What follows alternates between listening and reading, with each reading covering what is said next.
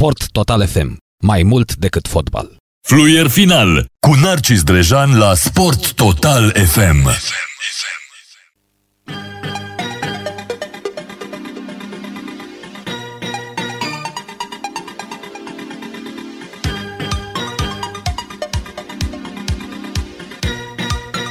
Drejan, colegul nostru de la Sport Total FM, după care voi pune în practică ceea ce discutasem puțin mai devreme cu cei doi invitații mei. Mergem la radio, te salutăm, Narcis, bună seara!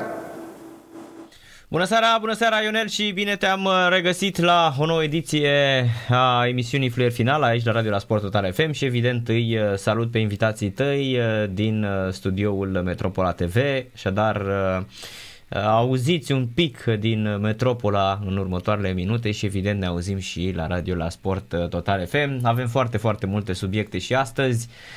La această oră pentru cei care se mai uită la fotbalul din Liga a doua din România, se joacă Chiajna cu uh, Petrolul. Uite, aseară am avut o discuție foarte interesantă chiar cu uh, omul care stă în spatele performanței de la aceste voluntari.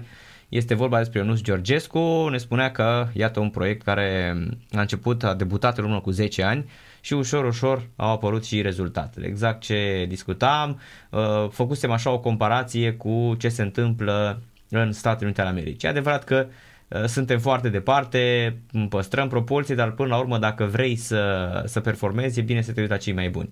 Și dădeam câteva exemple de niște um, cărți din uh, lumea basketului american, câteva uh, documentare, uh, de foarte, foarte curând a apărut un documentar absolut excepțional, Last Chance You, Basketball, pe Netflix, evident că toată lumea cred că este ancorată astăzi la celebra platformă de, de streaming. Uh, nu mai uh, aducem în discuție mult prea cunoscutul Last Dance. E bine, în uh, această discuție pe care am avut cu Ionuș Georgescu ne-am dat seama și la fel îi spuneam și noi că și în România se poate dacă ai un pic de răbdare. Un pic de răbdare nu înseamnă un an, nu înseamnă trei ani. Iată, abia după 10 ani, când pui toate bazele încep să vină și, și trofeele. Și, într-adevăr, este o performanță absolut uh, fantastică pentru echipa de basket masculin CSU Voluntari.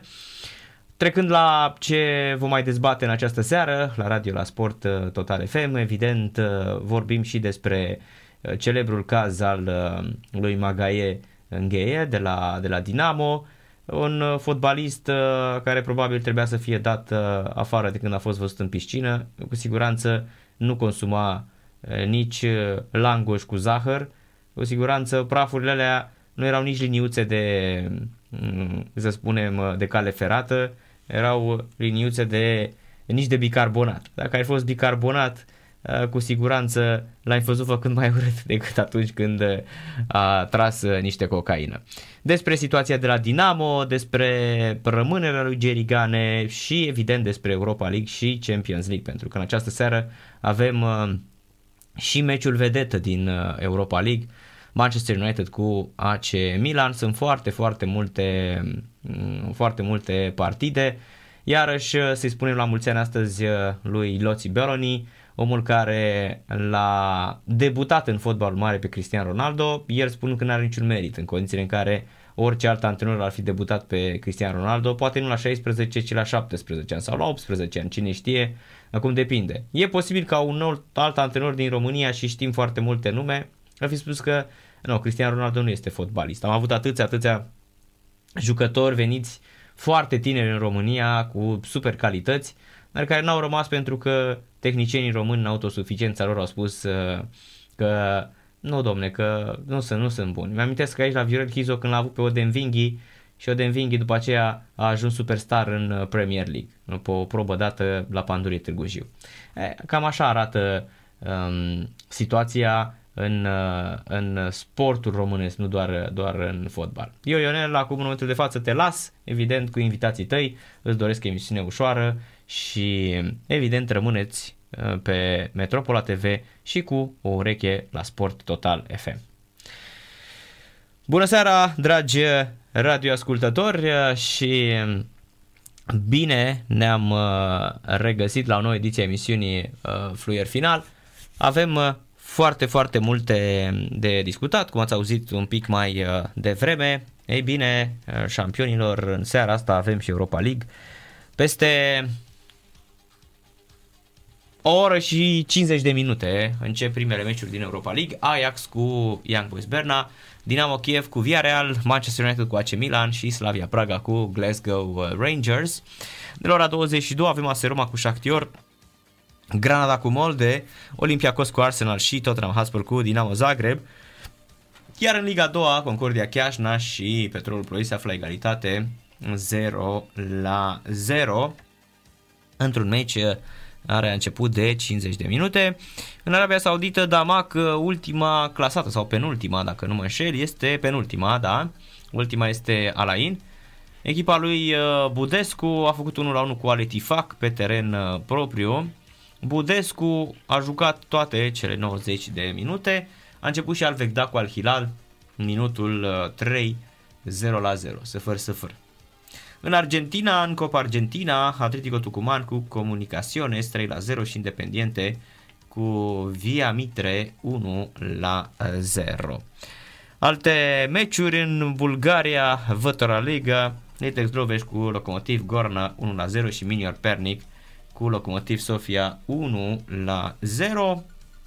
Alte meciuri în Cupa Danemarcei, Sonderische cu Amager 1-0 minutul 37.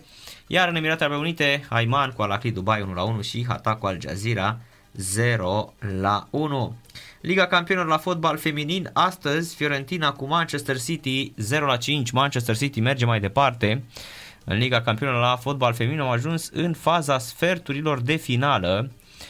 Wolfsburg, Barcelona, Rosengard, Bayern München, Manchester City, Lyon, Chelsea sunt calificate și probabil și PSG are de jucat dubla al doilea meci cu Sparta Praga, însă nu se mai poate pune problema învingătoarei.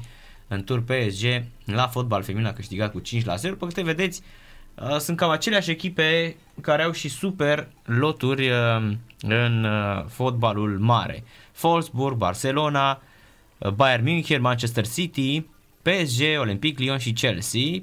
Singura surpriză este această echipă Rosengard care mm, normal uh, uh, nu, nu aduce absolut nimic din punct de vedere al uh, echipei masculine.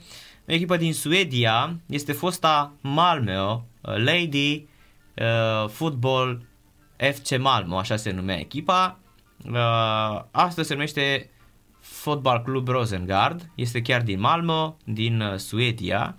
Este o echipă mm, care a fost fondată în 1970, iar acest nume îl are din 2013 de mm, FC Fotbal Club Rosengard, cu foarte multe jucătoare din Suedia, dar și straniere din Nigeria, uh, Canada, uh, Finland, Scotland și Denmark. Bine, cred că au și o Uh, islandeză prin echipă, oricum o echipă interesantă care tot timpul ajunge în uh, fazele superioare ale UEFA Champions League. De foarte multe ori în sferturi, are jucată și o semifinală de Champions League în 2004, pierdută cu Frankfurt după 0-0 acasă și 1-4 în deplasare, el a jucat sferturi, sferturi, uh, optimi, optimi, sferturi și tot așa, dar asta a fost semifinala. Aflăm de la Brașov, de la Dorin Spânu, că a murit și Adrian Drăgănoiu, fost jucător la tricolorul uh, tractorul și fece Brașov, chiar de ziua lui Loții Beloni. Îi spune la mulți ani și Loții Beloni, Dumnezeu să l pe Adrian uh, Drăgănoiu. Iar uh, în rest, uh, duelurile din Europa League tot de astăzi, Slavia Praga uh, versus Glasgow Rangers, Așadar, uh, un uh, fotbal uh, cu doi componenți de valoare fotbalului românesc. Mă refer aici la Nicușor Stanciu și la Ianis Hagi. Prima manșă a acestei dispute va avea loc începând cu ora 19 și 55 de minute în optimile Europa League, un meci care va conține și alți români. Brigada de arbitri condusă de Ovidiu Hațegan, ajutat la cele două linii de Sebastian Gheorghe și Vasile Marinescu. Stanciu și Hagi sunt într-un moment excelent al carierei, prestații foarte bune. Monitorizarea firmei Instat arată o egalitate aproape perfectă între cei doi.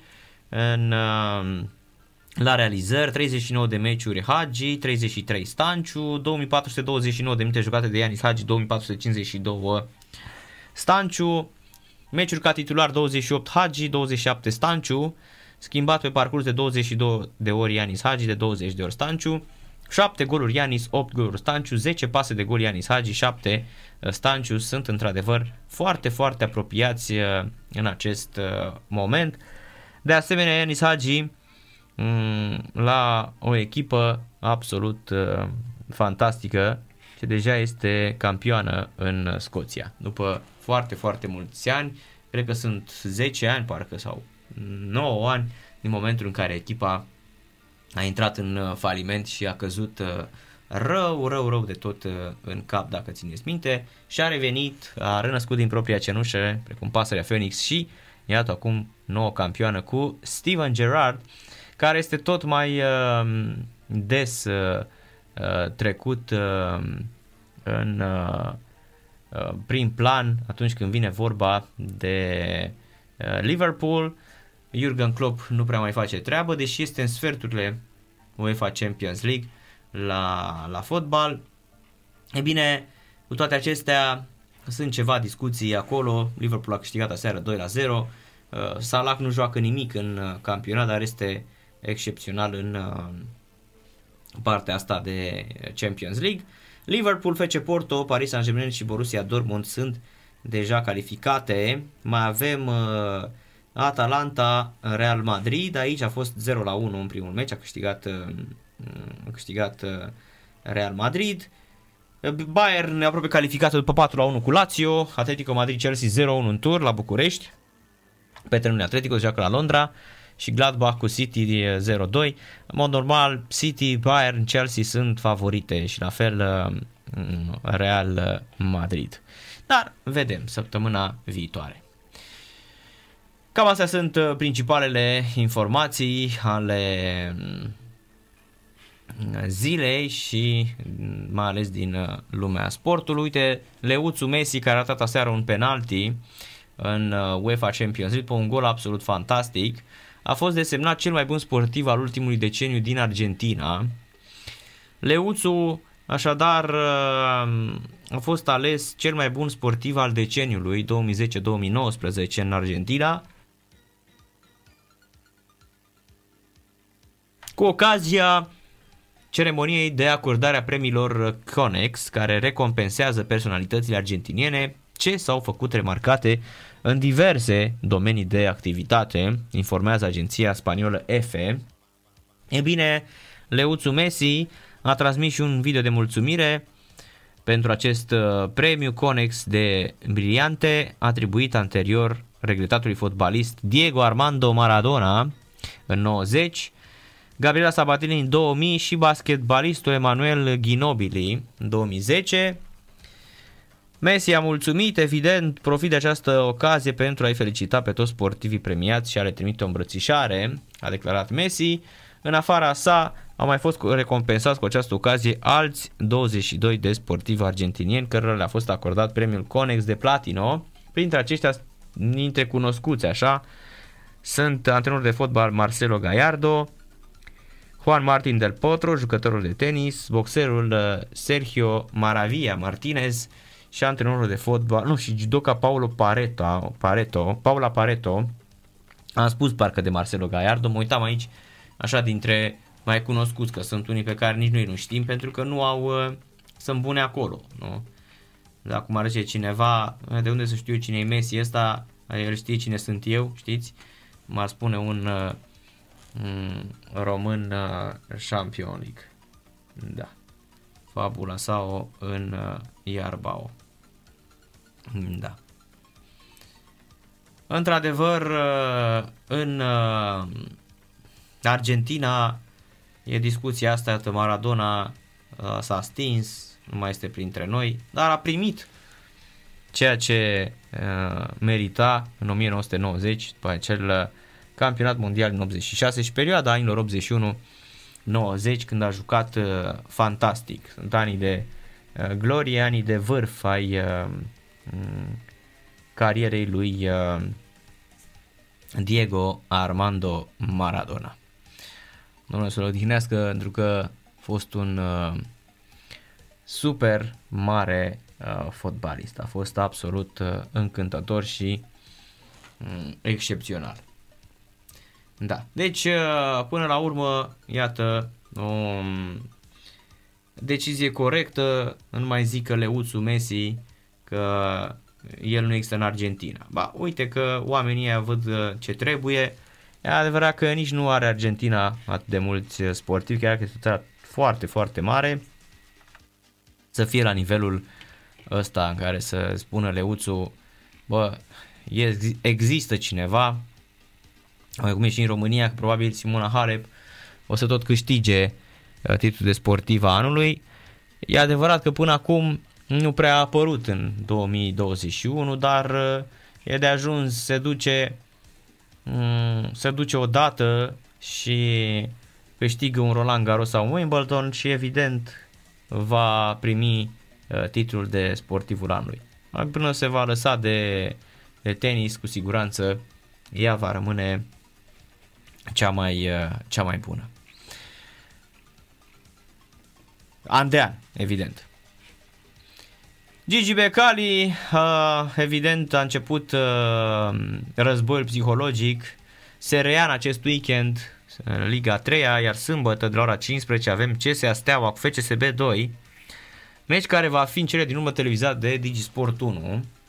Gigi Becali a trimis de la echipa mare, i-a trimis pe Soiledis, Nedelcu, Tavi Popescu, Niță, Buziuc, Simion, Oaidă și Șut.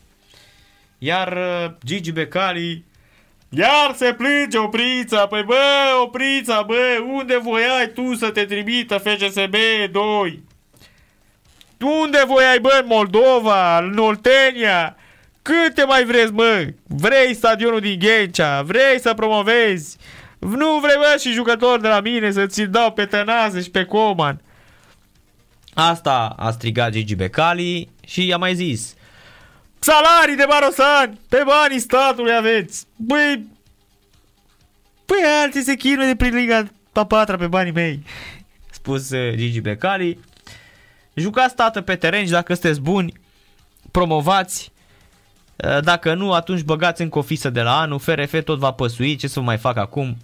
Mm, multe din Ghencea sunt făcute pe banii mei. Dacă nu eram eu, se alegea uh, praf.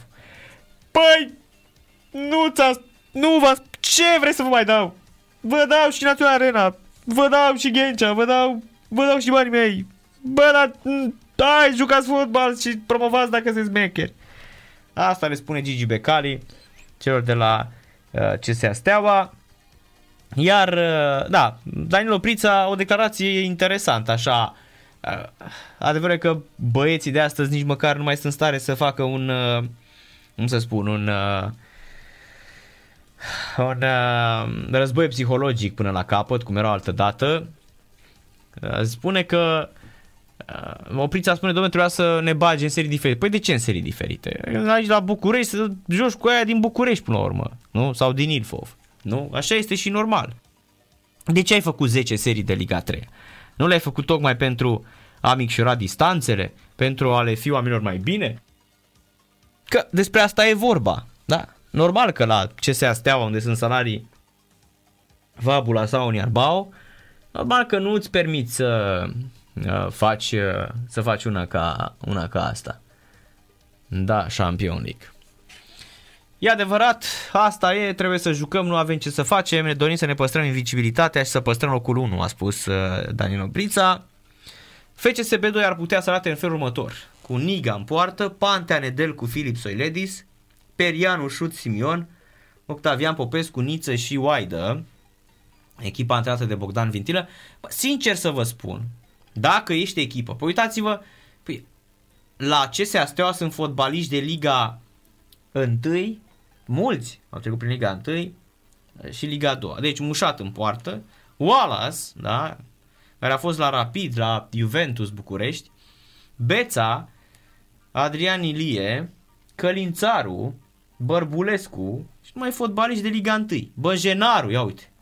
Huiban, Pacionel, Enceanu, Chipirliu. Puf, îi pare super echipă. Zici că este, zici că este jumătatea Juventus Colentina, echipa care a promovat. Deci erau așa. Erau Wallace, Beța, Călințaru, Bărbulescu, Băjenaru, Chipirliu. Șase jucători cu care Juventus Colentina a promovat în uh, Liga 1.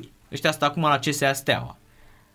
Da? Deci așa arată, i-a luat oprița pe băieții ăștia știind clar că va promova, dacă a promovat din Liga 2 în Liga 1 cu ei, sunt într-adevăr super fotbaliști. Băjenaru are și el o vârstă, este, mm, să spun, cred că 35, 36, cât are, hai să vedem, Liviu Băjenaru, ia să. E bătrân oricum, dar la Liga 3 a rupe avioane, vă dați seama. 38, Champion League. Da, 38 de ani. A, dar la 38 de ani Liviu Băjenaru scrie istorie, nu? El a promovat la greu și a fost pe la Turis, da, a promovat cu Juventus. Juventus București s-a dus din, uh, ca din tun. Interesant, o să uh, discutăm despre, despre acest uh, um, despre acest match în în fazele în emisiunea de sâmbătă. Era să zic în fazele superioare ale emisiunilor noastre. În uh, emisiunea de sâmbătă, la Liga de Weekend, voi fi aici uh, prezent să discutăm normal despre mm, partida Champion League de Liga 3. Au fost discuții la Dinamo, cum anunțam și la începutul emisiunii. Mm, sunt uh, discuții legate de litigiul ăsta de la Dinamo Cosmin contra care este neplătit și um, așteaptă să primească niște, niște bani.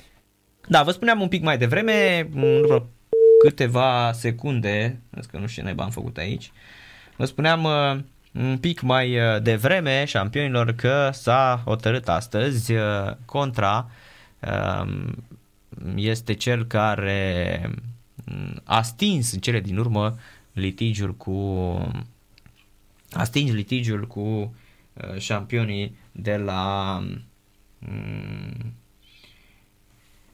cu șampionul de Cosmin uh, Contra sau cum îi spunea, nu mai știu cine a spus, Cosmin Cosma, i-a spus la, la, la TV la un meci odată, că făcea banciu tot timpul mișto în emisiuni și se spune Cosmin Cosma, nu-i mai sunt conta.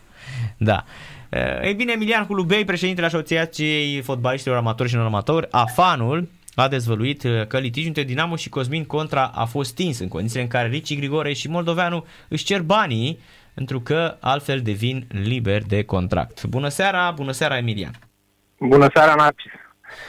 Spune-mi, te rog frumos, uh, știu că voi reprezentați, uh, hai să spunem, drepturile și interesele fotbaliștilor din primele trei ligi, 1, 2 și 3. Și chiar voiam să, să te întreb cum a fost până la urmă cu um, Cosmin Contra. Dar și ale antrenorilor, că aici e vorba de antrenorul Cosmin Contra, nu de fostul jucător. Exact, exact. Uh, da. Uh, până la urmă s-a ajuns la un acord. Uh, au fost uh, destul de lungi negocierile pentru că s-a negociat. Uh, Cosmin avea de la patru salarii de când a venit la Dinamo. Uh, Uh, pe lângă asta avea posibilitatea, pentru că își trecuse în contract, să se judece la um, Tribunalul de Arbitraj al Sportului de la Lozan și în condițiile astea să juca, judeca pe regulamentul FIFA, iar clubul risca să fie obligat să-i achite pe lângă salariile restante și compensație întreaga valoare a contractului. Și atunci el nu a dorit să facă rău clubului Dinamo și a decis, uh, după lungi negocieri, exact cum am zis, să renunțe la o mare parte din bani și să uh, facă un acord, să-și primească uh, banii pe care s-au înțeles, cele două părți și așa s-a stins litigiul dintre el și Dinamo și uh, în acea situație a fost și preparatorul fizic Javier, care era adus tot de Cosmin și s-a, s-a stins și litigiul dintre, dintre, cei de, dintre Javier și Clubul Dinamo. Uh-huh, uh-huh. Apropo de asta, uh, poți să ne spui, uite, văd aici că avem două cazuri de la Camera Națională pentru Soluționarea Litigilor, mă uit pe site-ul FRF-ului, Ricci Grigore și Robert Moldoveanu, și aici spune că uh, încetare raporturi contractuale și pretenții financiare. Admite în parte cererea jucătorului reclamant, respinge cererea jucătorului reclamant privind încetarea raporturilor contractuale cu justa cauză ca neîntemeiată. obligă clubul părât la plata datorilor uh, financiare restante pentru lunile decembrie și ianuarie 2021, prima de joc, precum și taxa de procedură. Deci, practic, dacă plătesc banii ăștia, jucătorul înțeleg rămâne la Dinamo, nu? Uh, da, din păcate, în România nu s-a uh, interpretat regulamentul FIFA exact cum este el făcut acum. Adică dacă la 60 de zile ești neplătit, ai posibilitatea să dai o notificare clubului, să-i dai 15 zile să-ți plătească toate sumele restante. Atenție, toate. Și atunci, dacă nu sunt plătite toate sumele restante, aici vorbim de procedura FIFA, atunci și dacă ai de restanță 2 euro la jucător, jucătorul devine liber de contract.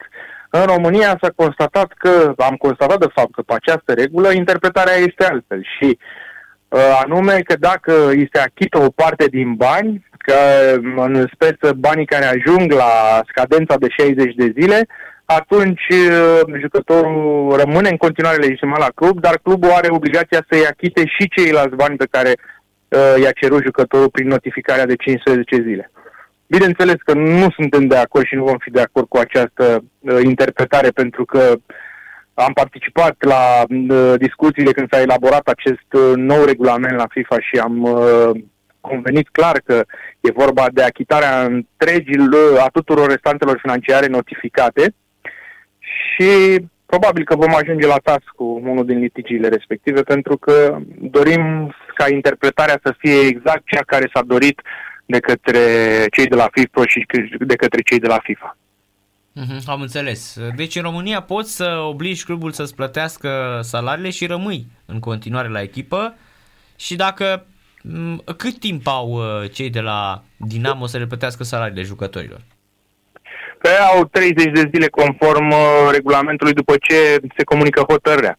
Ideea este exact cum am spus. Noi am notificat clubul, de exemplu, uh, pentru restanțele uh, pe patru luni de zile. Adică patru salarii restante erau în momentul în care noi am făcut notificarea.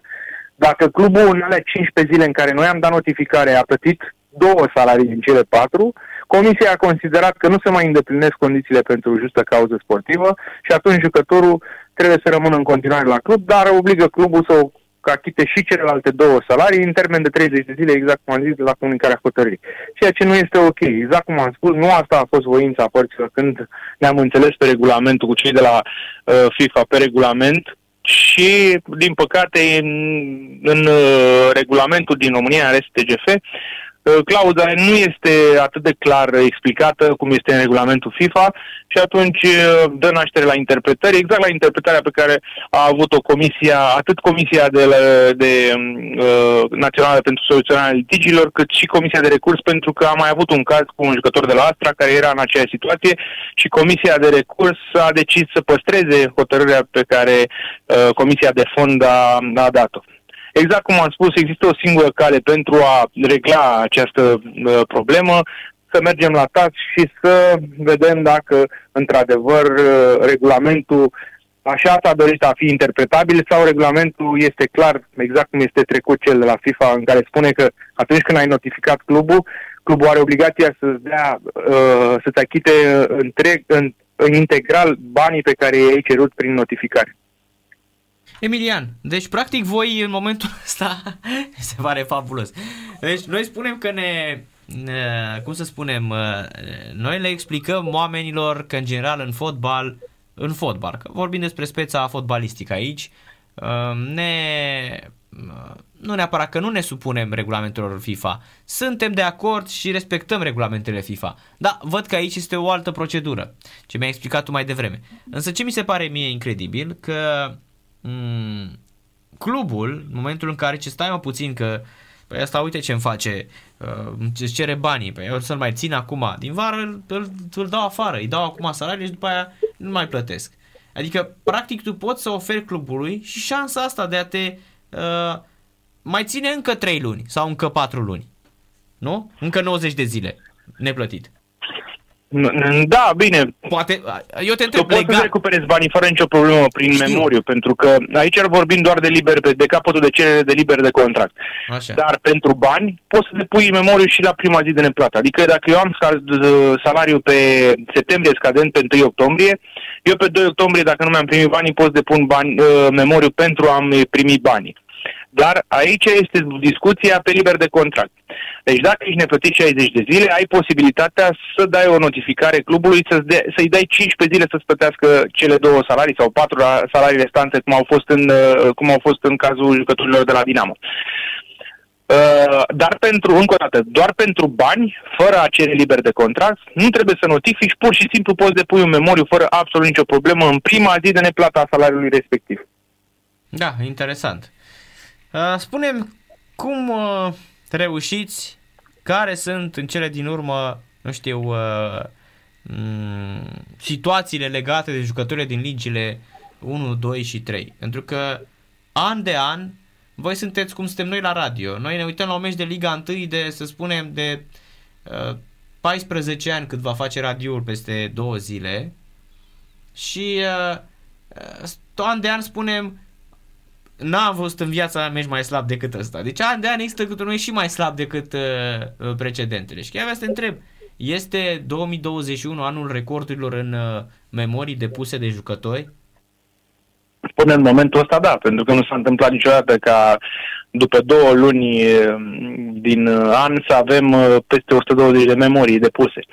Pe lângă asta, Comisia cred că n-a avut niciodată peste 170 de memorii de litigi la Liga a doua și Liga a treia. Aici vorbim de Liga a doua și Liga a treia, nu le punem pe ce, și pe cele de la Liga 1. Uh, cu siguranță e probabil cel mai greu an de după 2010-2011, când uh, s-a resimțit în plin criza financiară care a început în, la sfârșitul anului 2008. Uh, să sperăm că totul se va remedia. Asta și pe fondul faptului că mm, s-au mărit numărul de echipe și la Liga 1 și la Liga 2 și la Liga 3, nejustificat din punctul meu de vedere și din punctul afanului de vedere, pentru că uh, știm foarte bine ce se întâmplă la nivelul inferior la Liga 2 și la Liga 3, pentru că uh, sunt echipe care nu au potență financiară. Pe lângă asta, este și perioada asta în care majoritatea consiliilor locale, consilii județene, Uh, primării, principalii finanțatori ai uh, fotbalului și-au direcționat uh, resursele către sănătate și atunci nu au mai investit sau nu au mai trimis bani către sport, în speță către fotbal și atunci e clar că sunt multe echipe în momentul ăsta care nu au bugetele aprobate pe anul ăsta, au probleme mari financiare, nu și-au mai achitat salariile către jucători și riscă să fie excluse din competiție pentru că nu mai pot face față din punct de vedere financiar. Uh-huh. Da, deci practic asta este principala cauză, deși de când ne cunoaștem de atâția ani și de când ești tu la fan, tot timpul au fost probleme. Adică niciun moment n-a, n-a existat uh, de Da, din păcate, noi bogăție. tot am sperat că de la an la an s-au produs niște modificări. De exemplu, în 2017 s-a modificat legea sportului și s-a aprobat introducerea în locul convențiilor civile a contractului de activitate sportivă, care are un tratament fiscal aparte, Uh, practic degrevează cluburile de plata unor taxe mm, la bugetele de asigurări sociale și la impozitele de stat. Uh, ele au fost plafonate la salariul minim pe economie, impozitul este de 10% pe aceste contracte de activitate sportive. Am sperat că în condițiile astea în care povara financiară de care ei, pe care ei o tot invocau în fiecare an, că domnule trebuie să plătim o grămadă de taxe și de impozite la stat, uh, odată ce povara asta a fost uh, relaxată, să spun așa, uh, am crezut că numărul memoriile și, memoriilor și numărul jucătorilor neplătiți uh, se va micșora și nu vom mai avea atât de mult de muncă pe partea asta, pentru că trebuie să menționăm că nu, noi nu numai memorii facem, noi avem și programe de educare de, a jucătorilor, de educație, de uh, prevenție a uh, ju- jocurilor, uh, uh meciurilor trucate, a pariurilor sportive. Uite, trebuia să facem, din păcate a venit pandemie și a făcut un parteneriat cu cei de la ANAD să facem o informare pentru jucători legat de partea asta, pentru că, uite, apar din ce în ce mai multe cazuri de dopaj în, în România și, din păcate, noi n-am avut posibilitatea, după ce am semnat parteneriatul cu ANAD să mergem pe la cluburi să facem această informarea jucătorilor, să știe ce nu au voie și ce au voie să consume, ce substanțe sunt interzise, să le dăm uh, site-ul unde pot consulta, să le spunem că trebuie să consulte în primul rând după ce iau un medicament sau înainte, în principiu, înainte de a consuma ceva, de a lua un medicament, trebuie consultat medicul echipei. Sunt multe lucruri pe care uh, ne-am, ne-am fi dorit să le, să le comunicăm jucătorilor, dar din păcate, exact cum am spus, în perioada asta în care a fost atât de complicat să ajungi față în față cu jucătorii, uh, am amânat uh, aceste ședințe, dar uh, să sperăm că le vom putea face în această primăvară pentru că sunt importante și necesare. Uite și tu, exact cum am spus, avem deja mai multe cazuri de doping, avem discuții foarte multe pe a doua carieră, mulți jucători se lasă de fotbal și nu știu încotro să, să se ducă, ce, de ce să se apuce. Și atunci venim în sprijinul lor cu mai multe programe de uh, Uh, reconversie profesională pe care încercăm să le comunicăm și să le aducem la cunoștință în timp util jucătorilor care sunt la final de carieră. Da, asta e, cred că, uh, hai să spunem, Emilian, uh, punctul forte al afanului, că a deschis ochii cumva fotbaliștilor. Țin minte un interviu cu Daniel Iftodi care se plângea, s-a dus și el, că se apropie și el de pensionare și când a văzut că doar Dinamo i-a plătit câteva luni a plătit uh, asigurări uh, sociale și zăvârșe după aceea. Adică eu mă gândesc că foarte, foarte, foarte mulți fotbaliști vor avea problema asta. Mă refer la cei care au jucat în anii 90 în România, nu? Da, da, este într-adevăr. Uite, și acum mai vin uh, impuneri pentru jucătorii care au jucat în 2016, 2015 uh, impunere de plată pe contractele de civile pe care le-au avut semnate, pentru că clubul nu a plătit contribuțiile către bugetul de asigurări de so- uh, sociale și atunci statul se îndeardă împotriva jucătorilor și se trezesc cu tot felul de impunere de la ANAF impuneri pe, contract, pe aceste contracte și pe neplata practic a mm, acestor dări către stat pe care cluburile au refuzat să le plătească la un moment dat. Da, exact. Apropo, că spuneai, voi le oferiți, uh, le oferiți uh, în momentul ăsta uh, și din acest punct de vedere consultanță spre cum să-și facă um, toate contractele, cum să, să fie atenți la oamenii care îi păcălesc? Bineînțeles, în marea majoritate a jucătorilor trimit înainte uh, de a semna un acord, un contract, uh, le trimit pe la noi să le vedem să fie totul ok. Sunt multe aspecte mm, care trebuie verificate la mm, contractele semnate de jucători cluburile și sunt aspecte importante. De exemplu, uite, am avut o speță și o speță destul de complicată pentru că uh, cineva de la Dinamo, când a făcut contractele, a luat cu copy-paste de la un jucător străin uh, o clauză și din cauza acestei clauze, mulți dintre ei nu au putut să se judece la instanțele sportive din România. Ba, mai mult, au avut o problemă de competență pentru că, exact cum am spus, fiind luată clauza de la un jucător străin, scria că uh, în cazul unui litigiu competența judecării acestui litigiu aparține uh, FIFA. Și acești jucători și antrenori care își doreau să recupereze bani la instanțele din România nu aveau această posibilitate pentru că uh, comisiile își deplinau competența și la FIFA nu poți să te duci. Dacă ești un jucător român cu un club român, nu te primești niciodată, că nu ai o dimensiune internațională ca să se judece la FIFA. Și atunci îți rămânea doar carea civilă, unde durează până la 2 ani să-ți, și până la 2 ani să-ți recuperezi bani. Da, oleu. Da, Asta e foarte nasoală. E groaznică. Asta e una din clauzele la care trebuie avut grijă când se semnează contractul. Da, că practic tu trebuie să te duci la... Clauze care... Te duci direct la FIFA, uh, nu mai poți să te duci la FRF. Păi da, dar nu poți să te duci la FIFA ca jucător român, de asta zic, că se declină și ei competența și nu rămâne decât instanța civilă. Uh-huh. Păi și ce unde, faci? exact cum am spus, durează foarte mult. Da, doamne, deci uite, vezi ce chestie.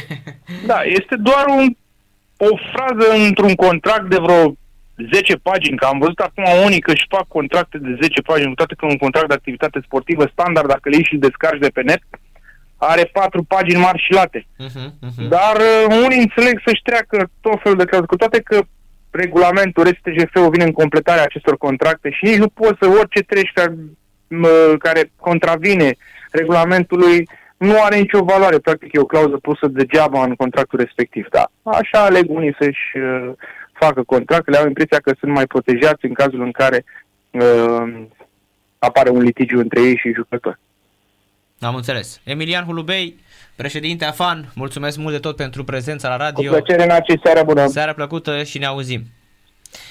Emilian Hulubei la radio la Sport Total FM, minutul 85, Chiajna Petrolul 0 la 0 și uh, ne întoarcem după o scurtă pauză. Paul McCartney cu Still Silly Love Song și Magic Slim I'm a Blues Man. În câteva secunde revenim. Stați, stați, stați aproape, nu, nu plecați de lângă radio că nu ceva cu voi.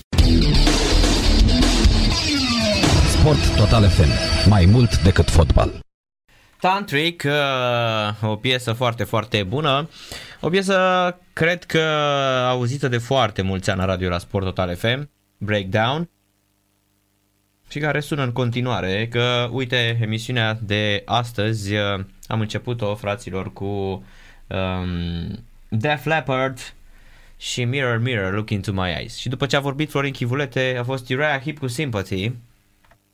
A mers așa pentru cei care uh, băgau un bilet la pariuri, se pregăteau de meciul între Slavia Praga și Glasgow Rangers, care încep la 19 și 55 de minute și Ianis Hagi și Nicușor Stanciu sunt titulari în această seară, iar Ovidiu Hațegan este la centru. S-a terminat Chiajna cu Petrolul Ploiești, săfâr, săfâr, zăvârșe 0 uh, la 0 uh, și uh,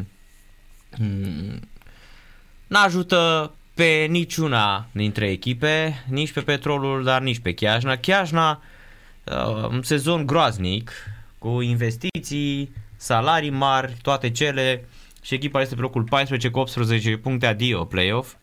Nicio șansă. Chiajna, Slobozia, Slatina, Aerostar, Bacău, Panduri și Turis sunt în urma acestor rezultate în play-out. Iar uh, Petrolul rămâne pe 3 cu 28 de puncte în acest uh, moment, păstrează șanse de a prinde uh, play-off-ul. Vedem cine e afară, cine este mm, în play-off, că aici contează probabil cel mai mult. Juventus uh, scrie adevărul că l-a transferat pe atacantul Cristiano Ronaldo cu un singur obiectiv, să câștige Champions League, însă Cristiano, ajuns la 36 de ani, are cifre din ce în ce mai slabe în această competiție. Să nu uităm că piemontezii au fost eliminați de Porto. Porto. FC Porto. Și rămân uh, fără cupă uh, de 25 de ani. Cristiano Ronaldo nu mai este un jucător cât o echipă, e o realitate valabilă și în cazul lui Messi, aproape de 34 de ani și Lionel Messi. Leuțu Cristiano Ronaldo a eșuat pentru al treilea sezon consecutiv în tricolul Juventus, în tentativa de a cuceri Champions League. Când l-au luat de la Real Madrid, italienii aveau deja șapte titluri um, consecutive în Serie A. Pe Cristiano l-au luat plătind o sumă colosală din dorința de a pune capăt blestemului din ligă, competiție în care au câștigat, uh, pe care au câștigat ultima dată în 1996. Da, și am și văzut ultima finală cei care au văzut Juventus câștigând uh, Champions League să meargă la vaccinat începând de luni. Asta o să fac și eu atunci. Din păcate, atât pentru Juventus cât și pentru Cristiano au urmat trei sezoane super dezamăgitoare, scrie Amir Chiaraș, în cea mai tare competiție intercluburi din lume, cu eliminări în fața unor echipe uh, de fiecare dată pornite cu șanse a doua. A fost Porto de această dată, o formație care traversează un sezon foarte slab, locul 3, Sporting aproape de un nou titlu de campion pe foarte mulți ani. Cum s-a comportat Cristian Ronaldo sau Cocalardu în dubla cu Porto? Zero barat, fraților. Zero barat. Uh, e adevărat, în meciul de marți i-a pus mingea lui Chieza pentru golul de 2 la 1. Sau nu, de golul de 1-1, pardon. În rest, ați văzut, toți îl citesc, uh, câștigă foarte ușor, am început să câștige fundașii foarte ușor uh, mingile în, uh, în fața sa. Ce înseamnă un nou rateu dat de Juventus în ligă, un eșec financiar care va provoca schimbări majore la club în vară, iar asta pentru că după 9 titluri luate la rând, lucrurile merg prost și în Serie A în actuala stagiune. În acest moment, Echipa e la 10 puncte de liderul Inter, când mai sunt 12 etape de mm, jucat. Foarte probabil antrenorul Andreea Pirlo, 41 de ani, promovat de la echipa a doua în august 2020, va fi primul sacrificat. Asta a lăsat de înțeles și fostul mare jucător al torinezilor, Alessandro Del Piero. După o asemenea eliminare, trebuie să existe o schimbare în club, pentru că există un gust amar acum la Juventus, o schimbare la nivel de conducere, de conducere tehnică sau la nivelul lotului. Del Piero l-a înțepat și pe Cristian Ronaldo, într-adevăr a avut puține realizări și în presa italiană se vehiculează deja că portughezul va pleca de la Juventus în vară, cu cel mai mare salariu din lot, 27 de milioane de euro pe sezon, în acest moment cu 20 de goluri. A fost uh, adus nu pentru Serie A, ci pentru câștigarea Ligii Campionilor, cum obiectivul s-a ratat pentru al treilea sezon la rând. Fabio Paratici, director de fotbal la Juventus, a lăsat de înțeles că rămânerea lui Ronaldo nu mai este o prioritate pentru club. Avem încă un an de contract, avem timp să vorbim cu el dacă e necesar. Prelungirea contractului nu este pe ordinea de zi. Păi probabil uh, băieții sunt supărați și o să zică, uh, cred că e cam, uh, e cam gata băieților, hai că ne-am plictisit și de Cocalardu, haide să vină și alți șampioni. O legendă a stelei uh, vorbește și despre meciul dintre FCSB 2 și CSA Steaua, dar evident și despre uh, șansele echipei FCSB de a evolua pe nou stadion ultramodern din Ghencea, pentru că mm, actualul șef al centrului de copii uh, de, și juniori de la CSA Steaua este în legătură directă cu noi la radio la Sport Total FM. Bună seara, domnule Bumbescu! Bună seara! Domnule Bumbescu, a apărut tot felul de discuții și cumva așa un război psihologic înainte acestui meci că o să vină FCSB-ul să joace pe acel meci uh, și la un moment dat uh, vă să mă de mustață că uh, sunteți uh, dat afară din, uh, de la CSA Steaua. Ce pot să comentez eu? Răutăți din partea lor. Ei o să joace după ce se termină acel litigiu. O să joace, probabil e și e invidia asta pe terenul acela minunat și pentru că dată ei n-au, n-au nicio identitate. Uh-huh. Și asta e răutatea lor. Uh-huh. Am înțeles. Deci, dar de unde să fi venit chestia asta? Ține legat de meciul ăsta cu FCSB 2? E cum... mă întreba despre mine asta. Uh-huh. Va fi pe ei, dar ei pleacă. Nu știu. Dacă mă gândesc că așa să uh, încerci să folosești tertipurile astea de... Uh... E un simplu meci de campionat care nu decide deocamdată promovarea. Mai este până la promovare. Eu uh-huh. am mhm. văzut meciuri amicale ale echipei, toate câștigate, și la scoruri uh, uh, scoruri mari, cu echipe foarte bune și am o credere de plină în echipa antrenare de oprită. Uh-huh. Deci anul ăsta nu vă faceți probleme că nu va promova uh, CSA Steaua? Nu-i, nu-i toată suflarea, toată suflarea este listă. Vrei să promovăm. Doamne ferește, se întâmplă COVID, bețe roate, să ne pună altcineva, că nu se vrea de altă parte, nu știu, mă gândesc la toate câmpenile se întâmplă, vedem, dar noi ne dorim foarte mult. Dacă echipa mm. care o avem și din declarațiile care le-a văzut și la a crederea că el îi simte cel mai bine la meciul la antrenamente, avem șanse foarte mari să promovăm. Mm-hmm, am înțeles. Pe acest stadion uh, va juca exclusiv CSA Steaua București din ceea ce știți dumneavoastră, domnule Bumbescu? Uh, aici este problema de manageriat, pentru că și noi trebuie să mai și dăm echipa la alte la altcineva să mai joace, loturi uh-huh. naționale, alte echipe, trebuie să, să obținem uh, bani ca să ne, ne finanțăm.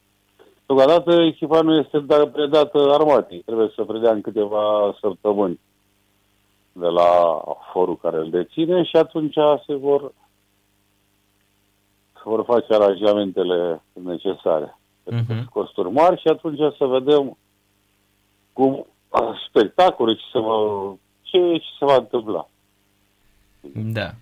Apropo, um, în cazul în care cel mai probabil CSA Steaua va promova în uh, Liga a doua, uh, vedeți um, um, cumva reîntoarcerea suporterilor pe, și pe stadion și evident și mai aproape meciul ăsta în curând poate FCSB cu CSA Steaua va fi în uh, Liga 1. Adică în 2 ani, în mod normal la anul, în toamnă ar trebui să se joace în Liga 1 dacă se respectă uh, sportiv, nu știu, Da, și dar noi CSA trebuie să Steaua. ne detașăm de divizia B, trebuie Mhm. să facem alt statut pe, știți cum e, pe societate comerciale, pe acțiuni, pe sunt mai multe, ca să putem să promovăm la, la, la Liga 1. Mhm. Da. Cine credeți că um, va avea așa câștig de cauză în cele din urmă la nivel de suporteri în războiul ăsta dintre FCSB și CSA Steaua? Păi, după cum știu și se știe prea bine, noi avem cel mai mare număr de, de suporteri. Mhm. Da, sigur. Deci, Aia care sunt pe acolo sunt de afalși. Sunt de afalși care nu iubesc ei așa de mult pe GSB, iubesc altceva.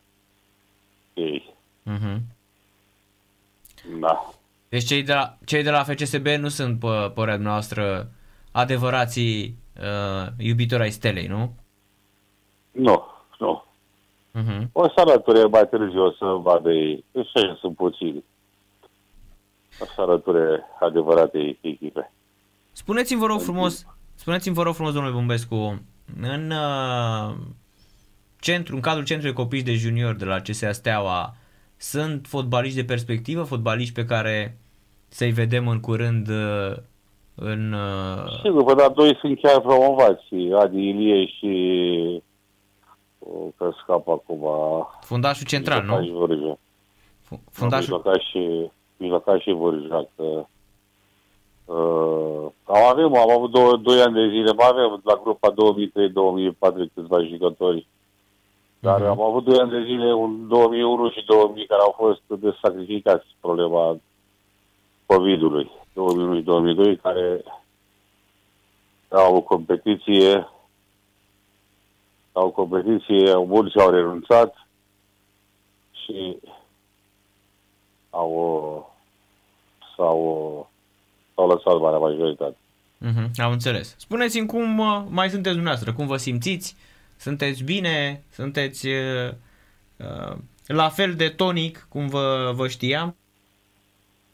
Eu mă simt foarte bine, marea majoritate a timpului îl petrec acum la compartimentul de scouting.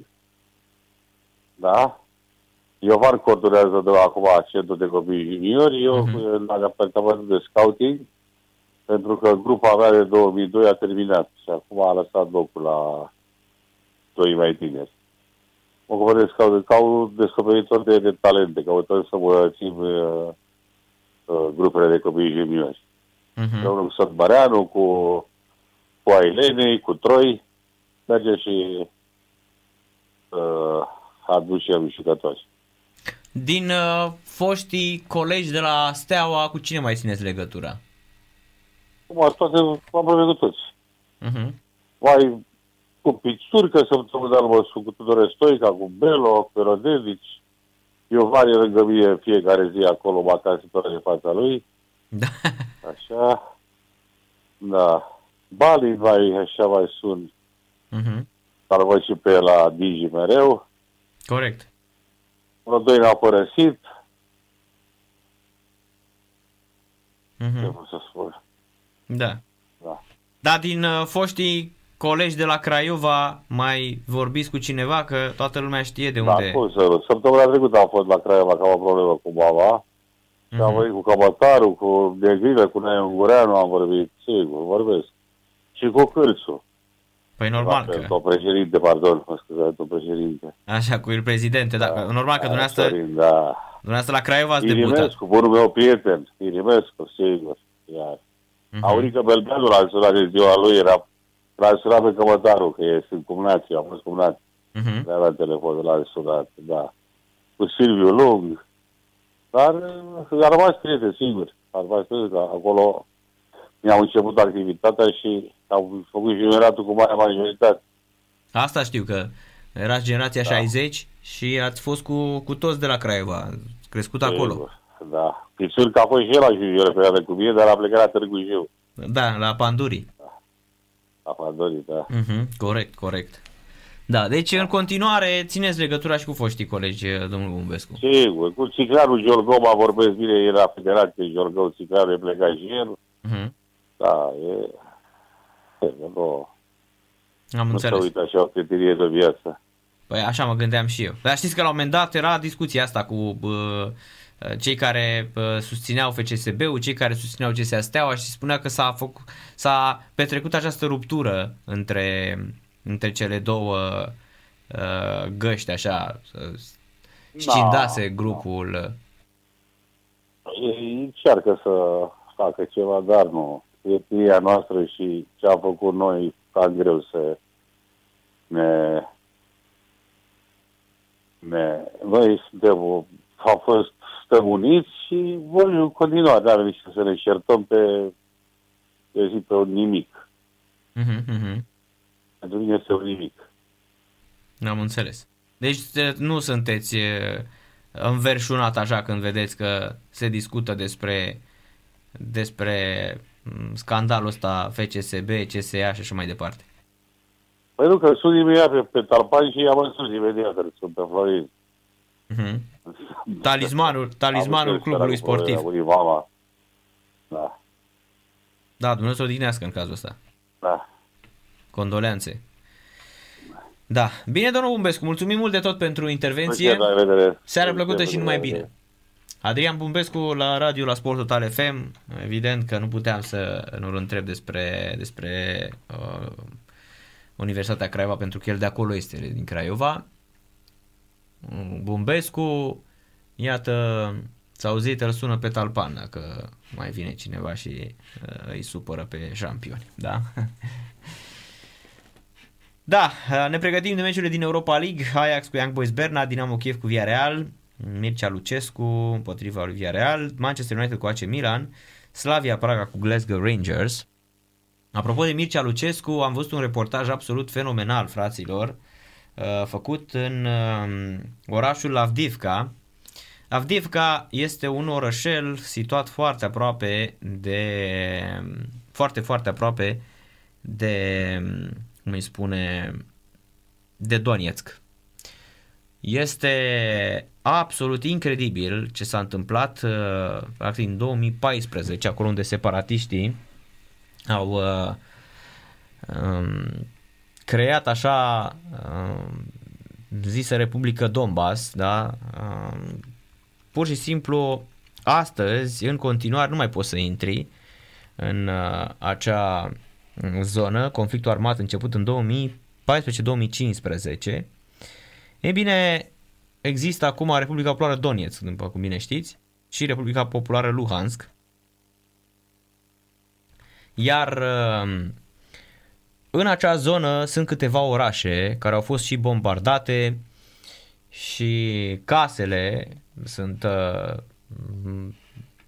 doborâte. E bine, cei din Avdivka, oamenii care au rămas acolo, sunt foarte, foarte necăjiți și foarte supărați și spun, domne, noi fără Donetsk suntem uh, zero, încă nu se întâmplă absolut nimic în uh, orașul nostru, uh, toată lumea lucra în general în Donetsk, e bine, acum nu mai lucrează și ei trebuie să descurce în, uh, într-o sărăcie, lucie, deci pur și simplu să vedeți, uh, sunt benzinării abandonate, mm, spitale abandonate în zona aceea, uh, tancuri uh, care nu mai sunt folosite, aruncate în aer. Deci este ceva, ceva de nedescris în uh, zona respectivă. Um, Clădiri uh, bombardate, pur și simplu de, de necrezut. Dar, în schimb, uh, cel mai interesant uh, lucru, deci sunt separatiștii din zona Lugansk și Donetsk de acolo, care uh, sunt, au format și o graniță care tot timpul este este păzită în acea, în acea zonă.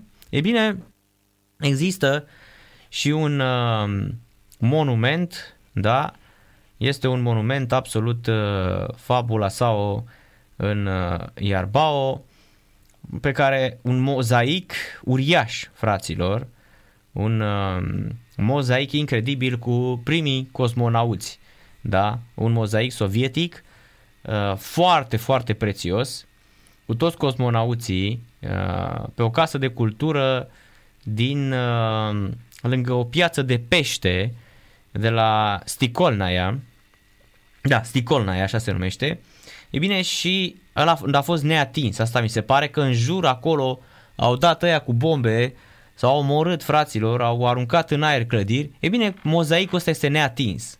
Pe o clădire a Casei Culturii din uh, Stecolnia și bine, uh, sunt acolo uh, toți uh, marii uh, șampioni cu Yuri Gagarin și toți marii uh, cosmonauți uh, din uh, Uniunea uh, Sovietică și sunt puși acolo pe un mozaic superb într-adevăr. Toți aia din programul spațial sovietic cu Yuri Gagarin și care au mai fost uh, uh, Tsiolkovski, uh, îmi scapă și numele primei femei uh, care a zburat uh, în uh, spațiu din, uh, din uh, Uniunea Sovietică. Sunt toți acolo puși, evident, nu mai vorbesc de mm, locurile astea cu mm, statuile lui Lenin și așa mai departe, care sunt în continuare mm, foarte, foarte apreciate și foarte lăudate. Dar oamenii de acolo sunt foarte simpli și îți vorbesc, însă cei din Avdivka sunt foarte, foarte supărați că din păcate, ei acolo sunt uh, Terescova, așa este, Valentina Terescova, bravo uh, Dorin, scuze, îmi stătea, pe, îmi stătea pe limbă. Da, prima, așa este, Terescova. Este și ea pe acel mozaic. Absolut uh, fantastic. Da. Deci oamenii sunt, uh, repet, uh, într-o sărăcie lucie, n-ați văzut așa ceva. Um, într-o zonă, uh, să vedeți case bombardate, pur și simplu, uh, ciuruite gardurile de gloanțe și în continuare mobilă, TV-uri, jucării, și așa mai departe sunt șampionilor, sunt uh, lăsate acolo, da? Nu, laica nu este, mă întreabă Sile. Așa că, um, repet, uh, fraților, este ceva uluitor. Am văzut uh, niște documentare despre aseară, până pe la 1 noaptea, după Champions League m-am uitat la aceste documentare și am rămas șocat pur și simplu. Există un băiat, uh, un englez, Bold and Bankrupt, care știe limba rusă, care are un canal de YouTube absolut fantastic și care călătorește pe banii săi, evident câștigați din uh, vizualizări, pentru că el are aproape 3 milioane de subscribers. Sunt foarte mulți care îi dau bani, care îl uh, sponsorizează pe GoFundMe și uh, am rămas șocat, credeți-mă, uh, fiind totuși atât de aproape cumva și oamenii nu știu absolut nimic. Uh, în 2015, când a început uh, conflictul dintre separatiști, într-o zonele Donetsk și Lugansk, spuneau oamenii că, domnule, nici la Cernobâl nu erau așa, stăteam ascunși, nu era nimeni pe stradă, nimeni, nimeni. Mm, undeva chiar la marginea orașului Avdivka, Uh, ăsta de la Shakhtar Donetsk, cum îl cheamă, șampionilor, cum scapă, scapă numele lui, uh, Ahmetov, Rinat Ahmetov construise niște blocuri absolut fenomenale, da? Mă, niște blocuri din astea Champion League, cum n-ați văzut în România, deci excepționale. Um, structura e atât de bună și atât de bine au fost construite că n-au putut fi doborâte, dar nu mai e nimeni. Au tras ei, au dat cu... Um, găsește ăsta la un moment dat un, uh, un agheu lângă bloc sprijinit acolo. Probabil s-a supărat separatistul, a luat agheu și a tras în bloc, s-a supărat așa. N-aveau ce să facă probabil unii dintre ei. Și um, se întâlnește cu o femeie pe stradă, atenție, era chiar de 8 martie, adică uh, un reportaj are avut loc în urmă cu 3 zile, uh, la Donetsk Ninja de rupea, nu intri în Donetsk, Lugansk, acolo nu mai e, n-ai nicio șansă, never ever, dar te apropii de graniță și cel mai uh, apropiat uh, oraș este um, Avdivka. E bine, la Avdivka aici, repet, la câțiva kilometri, 7-8 km de Donetsk, sunt uh, separatiștii și uh, au rămas foarte mulți bătrâni. Ceilalți au plecat și uh, ucrainenii în part spun, domne, e perioada de dinainte de război și cea de după război, că ei spun război. Ce s-a întâmplat acolo spun că e un război.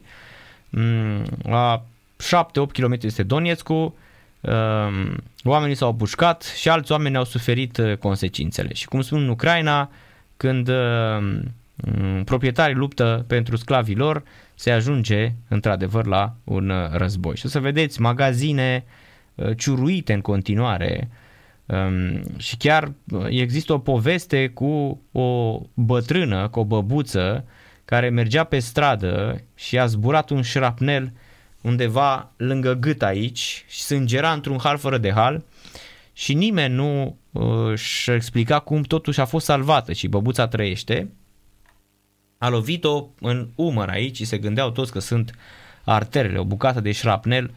Uh, i-a smuls practic parte din clavicule și, și, și gât și spuneau că ea trăiește și este un simbol în Avdivka de asemenea. Sunt niște lucruri absolut fantastice, poveste de oamenii de acolo, oameni simpli uh, și uh, apare acum o chestie foarte, foarte interesantă.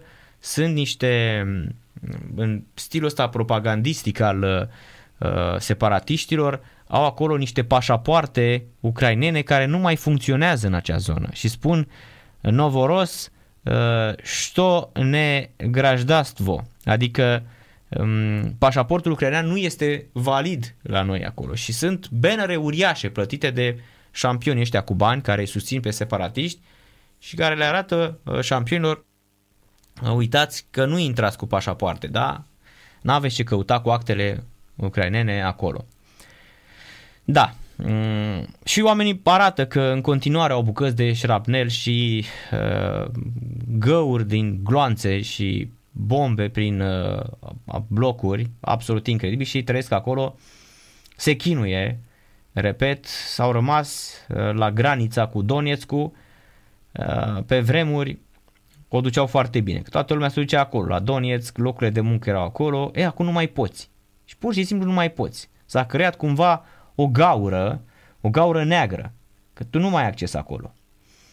Da, și e impresionant, repet, și mm, te, te trec așa fiorii, că nu poți să stai, iar nu poți să rămâi. Și oamenii spunea, domnule, continuă uh, luptele între separatiști și așa mai departe. Și să vedeți um, cartierul ăla de blocuri Bă, nu știu ce naiba a pus, a, ce au pus oamenii lui Ahmetov în blocurile alea, că n-au putut fi doborâte și au găuri în ele. Deci, mă, găuri din alea de... A dat ăla cu agheu, s-a supărat unul și a zburat un sfert din bloc. Dar structura a rămas, da? Unul, la, la unii se văd și se văd și uh, se, uh, vede și tâmplăria asta de PVC sau ce-o fi ea din ce-o fi făcută, dar era neatinsă și sunt părăsite complet. Blocuri noi, nouțe, deci sunt părăsite. Este o zonă absolut incredibilă, fraților, credeți-mă. Uh, absolut fantastic să mergi acolo în Avdivka. Acum nu mai sunt militari acolo, au plecat toți separatiștii și stau la, dacă te-ai apropiat de graniță și n-ai ce trebuie, trag în tine fără nicio problemă. Deci ei nu au nicio emoție. Apropo de asta. Și foarte, foarte mulți bătrâni au rămas pentru ei n-au unde, unde să plece oamenii aceia. Da. Iar uh, când te apropii la vreo 5 km, îți zic, nu călca pentru că sunt mine. Și chiar sunt mine de uh, care explodează, nu se apropie nimeni. Un câmp, evident s-a făcut acolo un uh, monument cu un avion și așa mai departe și oamenii ăia săraci mm, sunt uh, uh, blocați acolo în, uh, în timp. Și spun că, domne, în 2014-2015, când a început nebunia, ne era de frică că ne băgam și în canale să nu fim omorâți și era pustiu totul prin, uh, prin, prin zonă. Da. Cei care nu știu, uh, în zona uh, conflictul din Donbass, conflictul armat din Donbass um, e departe, spunem, operațiuni militare încă nu s-au încheiat și băieții sunt în continuare. Practic Rusia nu luptă pentru nicio tabără, uh, guvernul rus neagă orice implicație, deși uh, oamenii ăia din Avdivka și toți îi acuză pe ruși că ei sunt de vină, chiar dacă nu anunță. Țineți minte, Alexander Turcinov în 2014 a spus că împotriva adversarilor puterii care vor purta arme vor fi luate măsuri antitero și evident au venit oamenii și au început să tragă atunci, de acolo a început toată, toată nebunia. În 2014, când separatiștii proruși au preluat controlul celor două localități, sau regiuni mai bine spus, Donbass, Donetsk, Lugansk, acolo în acea zonă, iar uh, ușor, ușor și-au proclamat chiar uh, Republica la Euromaidan, um, Republica Populară Donetsk, Republica Populară Harkov, așa este în momentul de față, și Lugansk, cu oamenii care, țineți minte, au uh, ocupat serviciul de securitate al Ucrainei, clădirea aceea și uh, i-ați văzut când treceau de parte activiștilor, își puneau panglica Sfântului Gheorghe și se arbora drapelul Rusiei. Asta apropo de ce spuneau. Au avut și un uh, referendum în Donetsk și Lugansk, iar prezența a fost de 75% în ambele regiuni, dintre care pentru independența Donetskului au votat 89%, iar pentru Lugansk 96%, ca venea lui Ceaușescu, iar uh, din păcate nu a participat decât vreo 20 ceva la sută din populația Donetsk, oamenii, oamenilor este și frică, și 32% din, uh, din Lugansk. Da. Și există acum și ei vor să uh, creeze Novorusia, de asta și pun acolo cu Novorus, cum vă spuneam, Novorusia, așa vor să-i spună, și să intre chiar în Uniunea Vamală Euroasiatică. Asta este uh, ideea lor. Da, cam așa arată fraților, e absolut incredibil. Țineți minte și cu acel Boeing de la Malaysia Airlines, care a fost doborât uh, din, uh, într-o tâmpenie, deși li s-a spus clar tuturor companiilor să noi, a fost singur avion care a luat-o prin, uh, prin acea zonă și a fost fatal, a fost doborât de un, de un separatist care a trimis o rachetă, a doborât imediat. Că țineți minte. Da. Și cam așa arată uh, zona respectivă. Uite, văzut un documentar absolut fantastic și iar m-am gândit să vă împărtășesc câteva idei și să căutați și voi pentru că sunt, uh, repet, absolut fenomenale șampionilor. Absolut uluitoare, repet, evenimente despre care presa din România a dat prea puțin și mm, sunt scris așa la nivel de, de nimic până la urmă, fără să existe documentare și așa mai departe. Da. Oricum, tensiuni sunt în continuare în estul Ucrainei și în continuare toată lumea se gândește că trebuie să se întâmple ceva, pentru că din punct de vedere al conflictului, momentan nu este nicio mediere, iar Mm, Kremlinul chiar uh, a început să uh, îndemne cumva uh, Franța și Germania că, domnule, aveți grijă să nu ia, ia razna pe acolo, pentru că în continuare sunt, repet, tensiuni rescaladează de la o zi la alta între separatiștii proruși și forțele guvernamentale din Ucraina.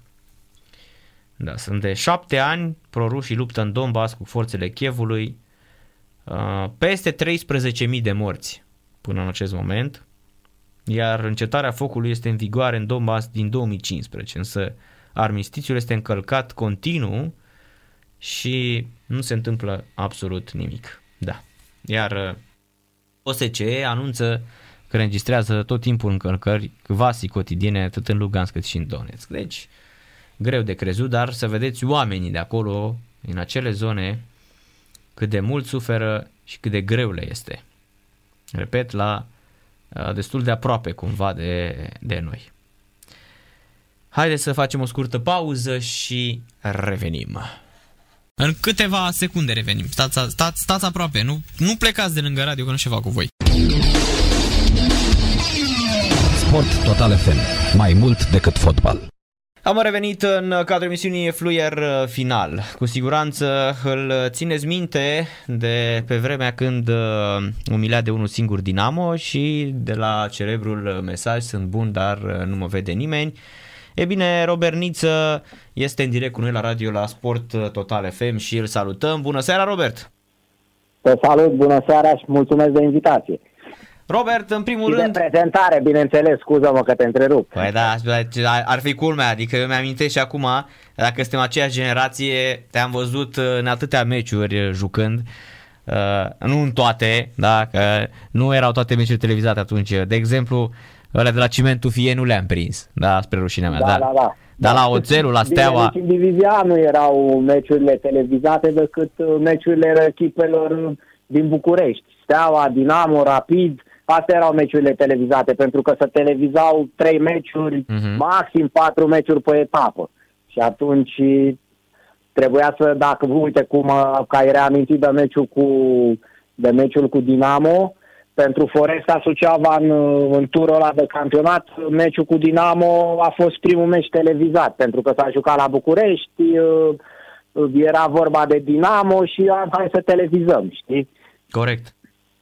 Spunem te rog, uite, am văzut o chestie foarte interesantă, că de fapt de la Steaua ai fi plecat atunci tocmai pentru că Gigi Becali se, nu se înțelegea cu Pițurcă în privința uh, înălțimii tale, că spuneau că ești scund la 1,71 m și că nu, nu poți să dai goluri.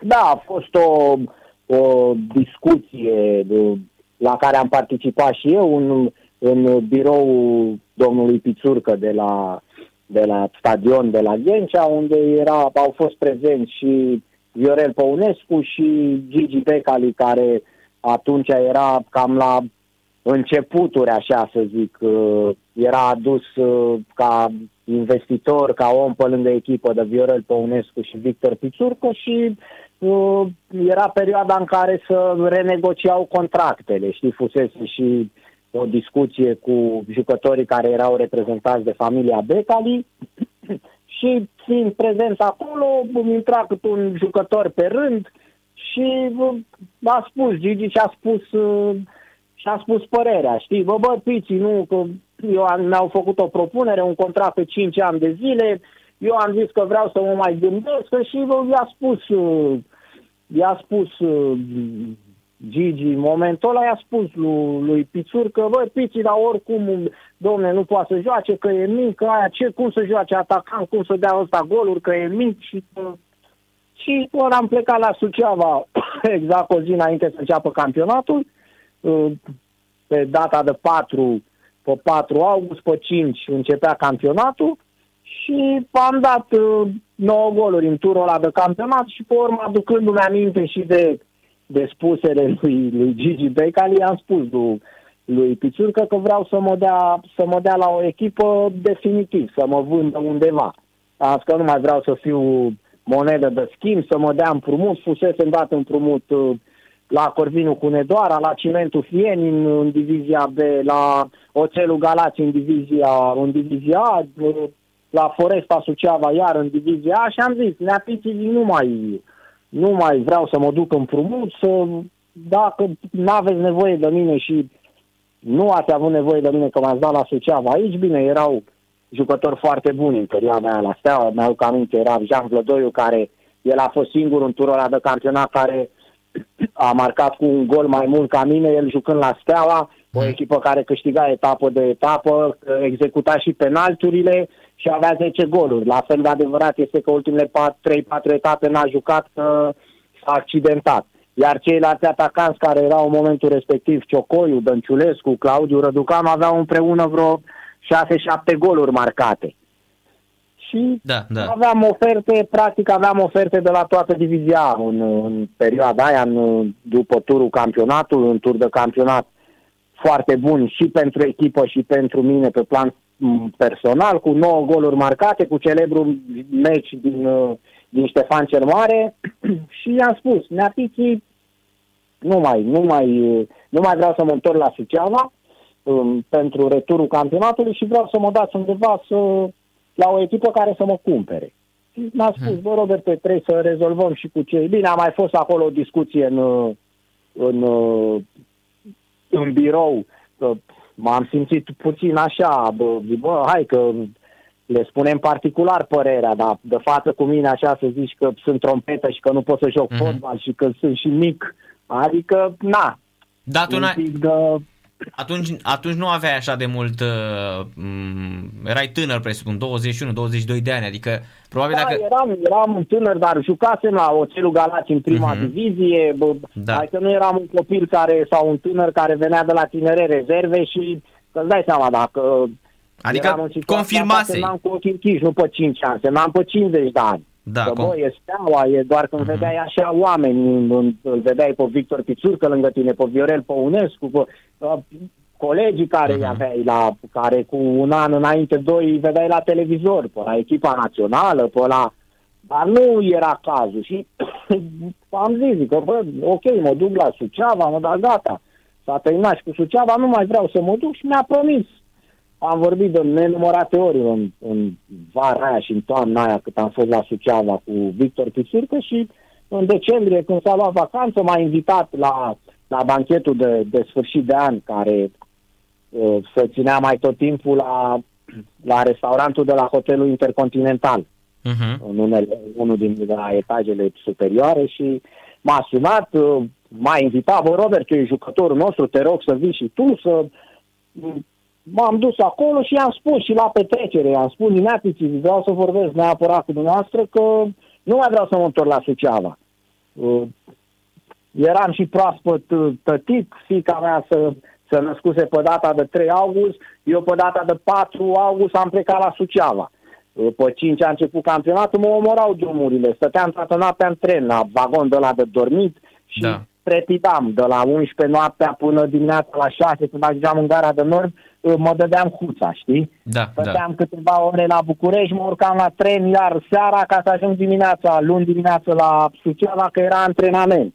Și am zis, na, Pici, v-am ales că aveam și oferte, îmi făcusem un nume deja, mă cunoștea lumea și am zis, na, Pici, nu mai, nu mai vreau să mă duc acolo, găsiți o echipă să mă vindeți. Și el mi-a promis că mă ia în cantonament, ce bă, o să te iau în cantonament la, o să te iau în cantonament la Forban în, în ianuarie, mergi cu mine în cantonament, dar cât stăm acolo să-ți rezolvi situația, că nu te iau în cantona, nu te iau în uh, turneu la Norcia, în Italia nu te iau. și am zis, ok, bine, aveam oferte și mi-a zis în ultima zi de cantonament, mi-a zis, bă, piticule, te-ai pregătit bine, sunt mulțumit de tine, să vezi ce faci. Și azi mi-a picat acolo, nu mă mai întorc. Nu mă mai întorc uh-huh. cu orice risc. Mă las de fotbal, stau acasă, nu mă mai întorc la Suceava. Și mi-a promis că dacă vin cu o ofertă de 250.000 de dolari, îmi va da drumul să plec. Nespunându-mi că trebuie să fie dintr-o de la o anumită echipă sau nu, nu mă pot duce la nu știu ce echipă din București. Eu, cum aveam deja oferte de mai de peste tot, m-am am luat legătura cu, cu cei de la Rapid, Copo s-a pus de acord cu Păunescu și așa am ajuns în Giulești. Și ai făcut istorie. La Rapid, Și marcând... A continuat, și a, con- a continuat istoria uh-huh. și elementul comun în toate poveștile, atât la Suceava cât și la Rapid, cu trofee câștigate sau meciuri de povesti ne- nepoților Dinamo București. Da, corect. Pentru că pe unde îi pindeai pe acolo îi, bă- îi băteai. Da, amintiri frumoase, adică eu de, de aia și sunt un, uh, un uh, susținător al programului ăsta DDB și mm, apreciez ceea ce fac oamenii de, de acolo, pentru că nu mi-aș dori să, să retrogradeze Dinamo sau să dispară Dinamo, cu toate că eu sunt rapidist și toată lumea mă știe de rapidist. Adică tu, Dar, re... uh, Robert, tu, tu uh, ești chiar membru cotizant al DDB? nu, nu, eu îi susțin Ah, am așa. înțeles. Bă, Am de înțeles. La, de la distanță. Moral. Și, bă, bă, toată lumea care m-a întrebat, domne, vrei să dispară, vrei să retrogradeze? Nu, domne, cum, de ce să retrogradeze? Sau de ce să dispară? Pentru că fotbalul românesc are nevoie de echipe de tradiție și peste 15 ani, dacă Dinamo nu va mai fi sau va retrograda sau nu știu ce, nu se va mai vorbi cu atât de multă insistență și importanță și de meciul uh, Foresta, Dinamo, Dinamo Foresta și de Supercupa României câștigată de Rapid cu gol de aur Robert Niță și atunci normal că istoria mea ca jucător de fotbal se leagă foarte mult și de Dinamo. Uh-huh, uh-huh. Foarte bine gândit, foarte bine spus. Am foarte uh-huh. mulți prieteni care sunt membri cotizanți, sunt sus- susținători, sunt fanatici dinamoviști. Uh, cu ei vorbesc și uh, uh, tot timpul, tot timpul le-am spus și lor și pe canalul meu de YouTube, la fel. Sunt uh, acțiuni și sunt lucruri clare, concrete, care oamenii ăștia le fac și sunt de apreciat. Să le fac pentru a, a continua tradiția, pentru, pentru a ține echipa asta pe linia de plutire cât ori putea și ei, până Na, va, Până va veni găsesc- cineva mai puternic sau va veni un investitor sau vine cota zero ăsta cu bani da, da, da. cred că îi aduce pe jos banii aia, că deja au trecut vreo 8 luni de cât tot aduce banii și nu, nu mai ajung banii, știi? Da, da.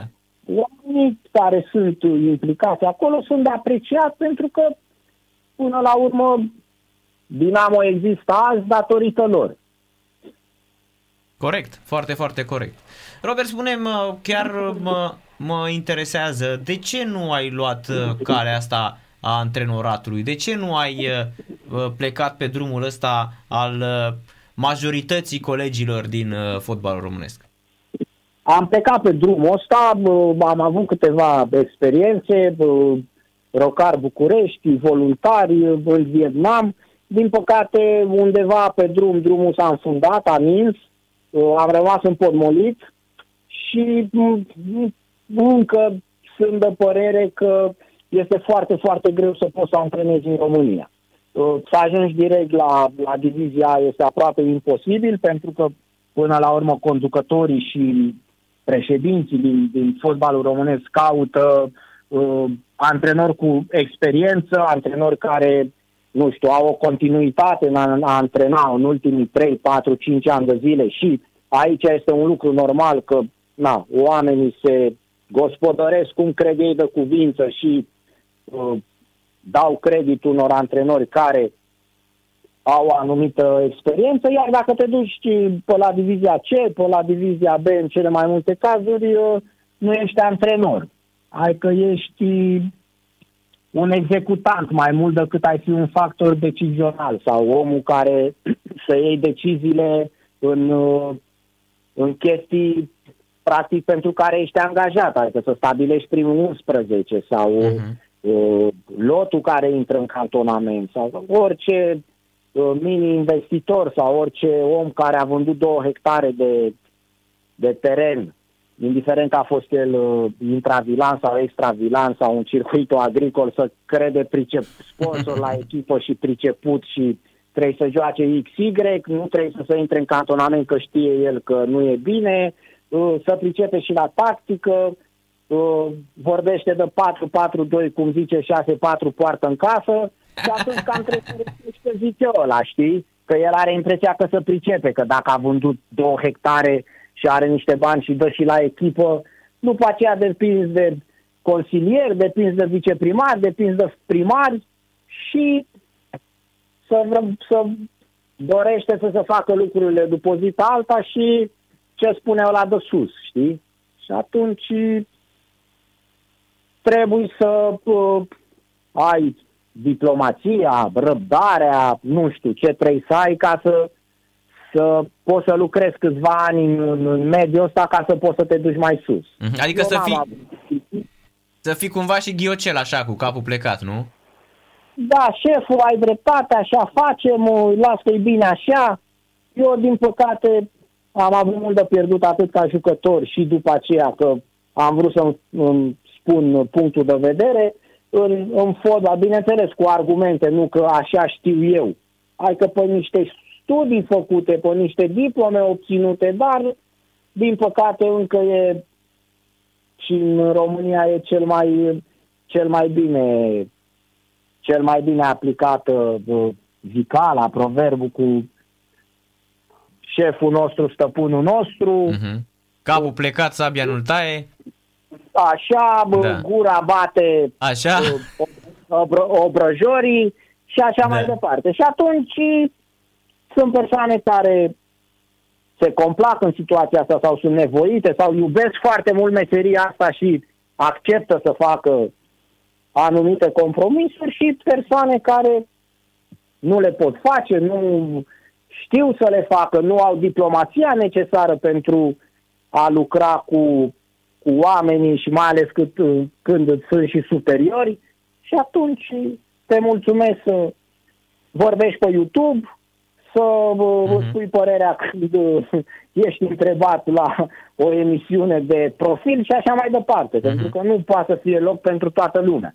Mhm. Și atunci Deci ești în... probabil că va mai dura mult timp până când și în uh, România diploma va avea o mai mare importanță decât un uh, sponsor secundar sau decât uh, unul care e în anturajul echipei și e prime, prieten cu nu știu cine să pricepe el că a văzut multe meciuri de fotbal.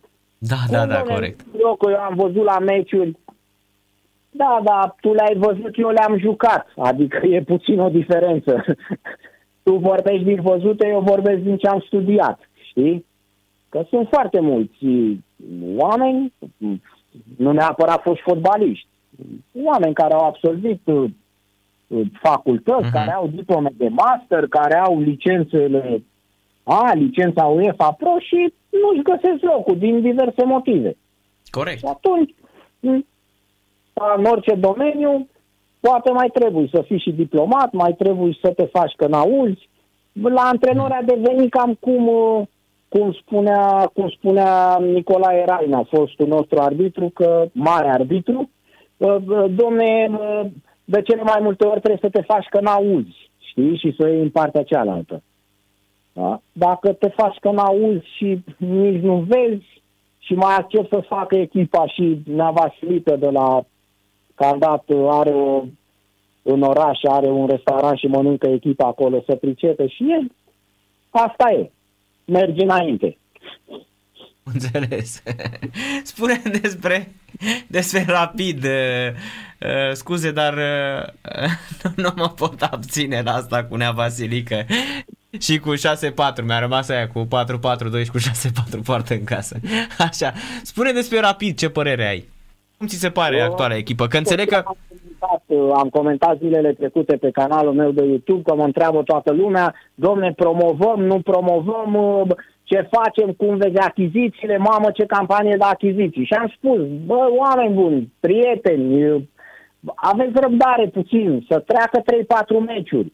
Uh, Toate echipele înainte să înceapă cam turul, returul campionatului, uh, campionatul, ce vreți voi, toate echipele fac 80% din achizițiile care și le-au dorit.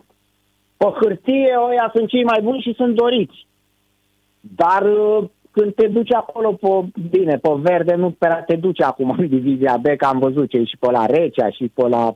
uh, Dacă joci pe sintetic, acum poți să zici că joci pe iarbă, știi că în rest numai iarbă nu e la divizia B. Mhm. Dar trebuie răbdare, trebuie răbdare, nu există răbdare. Achiziții s-au făcut. Nu, Pe hârtie s-au făcut achiziții bune, jucători care în urmă cu ceva ani spuneau ceva la nivelul primei divizii, jucători buni de divizia B, dar e greu, e greu. Rapidul este o echipă grea, chiar dacă se joacă fără suporteri. în, în tribune. Rapidul este o echipă dificilă, este o echipă grea, este o echipă unde lumea este pretențioasă, nu are nimeni răbdare. Uh, a mai fost un eșec cu promovarea ratată anul trecut, deja lumea e nerăbdătoare. Patronul iese, spune că, domne, s-au investit 4 milioane, 2 400, cu 2, cu nu știu ce. Lumea vede, citește, s-au adus jucători ăștia. Nu are răbdare nimeni la Rapid. Din păcate nu-i ajută nici rezultatele. Știi, eu lucrez mult mai în liniște și să mai calmează lumea, chiar dacă joci prost și câștigi, știi? Nu mai zice nimeni. Mm-hmm. Până la urmă sunt și de aia care zic, lasă-vă că nu ne interesează să facem spectacol, uh, obiectivul este important. Da. Din păcate, uh, știi că să și spunea ce, domne, decât, uh, decât un gol urât pe Giulești, mai bine o bară frumoasă. Și era toată exact. lumea nebun că mama a dat în bara transversală și a venit mingea înapoi până la 16 metri. Da. Cât ăla care dădea o centrare în fața porții și o băga în poartă de la 2 metri, știi? Da, da, da. Sau uh, erau trei bare, un penalti ratat și dădea Gânjoveanu minutul 90 și era rapid Craiova 0-1 minutul scor final, știi? Da, și... Omul pleca bucuros de la stadion. Da. Mamă ce au jucat ai noștri, mamă, rapidulețul nostru a făcut spectacol. E, nu mai merge acum, lumea nu mai are răbdare, s-au schimbat timpurile, vremurile, s-a schimbat tot. E divizia B până la urmă. Și eu am spus, bă, trebuie să avem răbdare 3-4 meciuri ca să vedem că e greu să te adaptezi. O fi tu bun la Recea, la bă, Miercurea Ciuc, la... Bă, bă, când vii la Rapid e altceva. E o echipă grea, cu lume pretențioasă, cu o echipă care are obiectiv și nu concepe să, să rateze obiectivul încă un an. Uh, și e greu eu, bă, sincer, mai mult nu-i văd să promoveze decât să-i văd acolo și doar după meciurile astea care au fost anul ăsta, care au fost niște meciuri nereușite. Într-adevăr, au niște rezultate care nu, nu poate mulțumi, nu, nu știu, nu, ca suporter nu te pot mulțumi. Uh, am spus și anul trecut.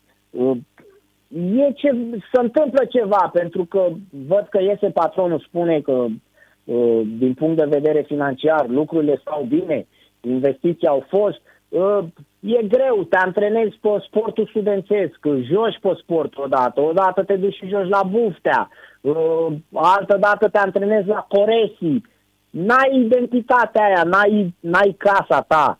Uh, cum era ProRapidul pe vremuri. Bă, era ProRapidul. Uite, eu spun că eram o echipă bună pe vremea aia care câștigam trofee. Și s-a, s-a schimbat, uh, a trebuit să schimbe gazonul pe, pe Giulești și am jucat pe, are, pe fostul 23 august. Jucam acasă și veneau spectatori și acolo, 8.000, uh, 10.000, dar era pistă de atletism, erau tribunele departe, nu era presiunea care era în Giulești în Giulești când veneau 10.000, bubuia stadionul ăla. Când ieșai, de, ieșai de, din tunel uh, la peluza de la, de la Teatru Giulești, de acolo și în față, să vedea tabela de marcat și acolo era galeria și să ridicau toți în picioare cu, cu steagurile și începea imnul, păi aia deja erau, erau puțin bătuți adversarii. Mamă, ce atmosferă, mai ales care mai veneau și de prin provincie, sau vreo nou promovată care nu știa ce înseamnă Giulești ăla, adică îi bătai de, la, de când ieșai pe tunel, aveai 1-0, știi? E, acum nu mai așa, te duci pe sportul studențesc, sunt uh, 20 de jandarmi și uh, nimica scrie pe trei garduri pe acolo rapid și sunt vopsite 5 gradene de alea înalt vișiniu. Uh, e o echipă, din păcate, și e dureros că o spun eu, care sunt un rapidist, e e o echipă care în momentul de față la Divizia B nu mai sperie pe nimeni. Uh-huh. Și atunci e greu, e greu că vin echipele cu ambiție, mamă, jucăm la Rapid, uh, mamă, jucăm la București, uh, echipa, din păcate, uh, nu obține rezultate, nu mai sunt suporterii care au și rolul, rol, rol, rolul lor foarte important de multe ori și aia cu al 12-lea jucător nu e doar o lozincă. Uh, să pună presiune, să cânte, să țipe, să-i huide pe aia când ies la încălzire, să... și atunci se egalizează un pic, uh, un pic uh, forțele. Și de am și spus că cea mai mare nenorocire în afară de perioada asta tulbure pe care o trăim, uh, este pentru echipele care aveau suporteri. Care aveau suporteri da. și în deplasare, dar mai ales acasă. Uite, mi-aduc aminte anul trecut la, la Recea, pe Maidanul ăla acolo, pe câmpul ăla îngrădit, care l-au transformat în teren de fotbal. Păi a plouat o meciul și au fost vreo 300 de suporte rapidiși la gard acolo. Corect, și au cântat 90 de minute. Participau, e, asta contează. Contează când sunt 2-300 în deplasare, dar când ai 2-3 mii în regie, care tot așa, tribunele uh-huh. aproape, poate să pună presiune, să, țipă, să țipe, să aud bine, normal că te ajută. Acum nu, acum e un antrenament, așa ca un antrenament cu uh, uh, trei arbitri și cinci oficiali și uh, ce o ieși, o ieși, știi? Și da, au de suferit Rapidul, Craiova, Petrolul, uh, Universitatea Cluj, echipele care erau obișnuite să joace cu suporteri și erau susținute de suporteri, au de suferit.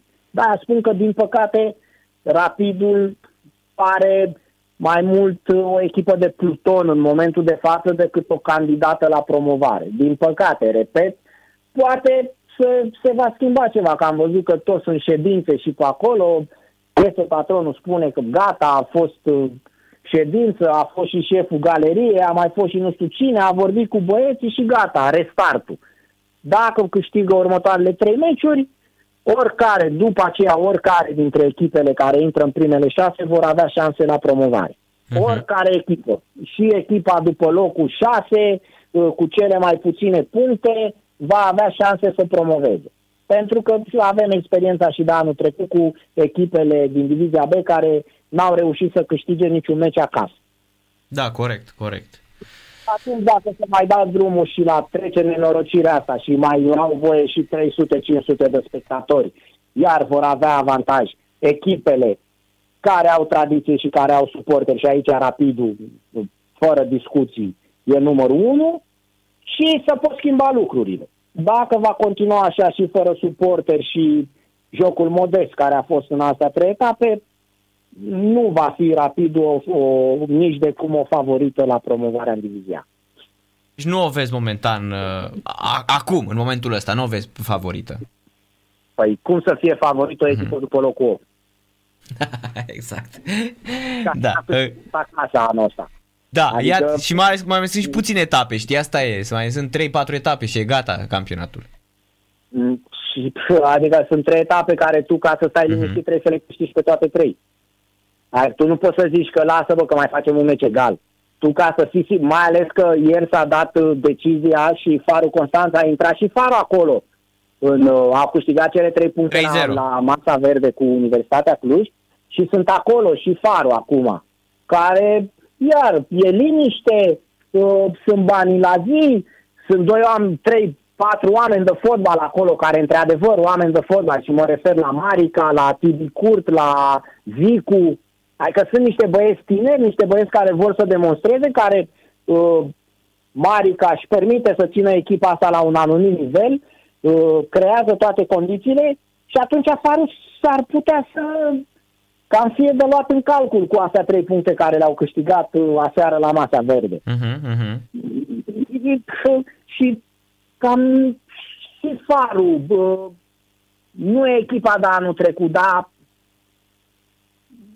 parcă joacă altceva. Adică parcă vezi că bă, bă, jocul ăla îți dă speranțe că o să fie mai bine, știi? Am înțeles. Au mai făcut la călăraș, au mai... dar parcă vezi vezi ceva la Rapid ce vezi? Te uiți la Rapid și vezi că meci de meci au gol din corner sau din lovitură liberă. Te uiți că au 2-0 și în 15 minute uh, primesc două goluri acasă. Adică sunt niște lucruri care nu-ți dau speranțe pentru viitor.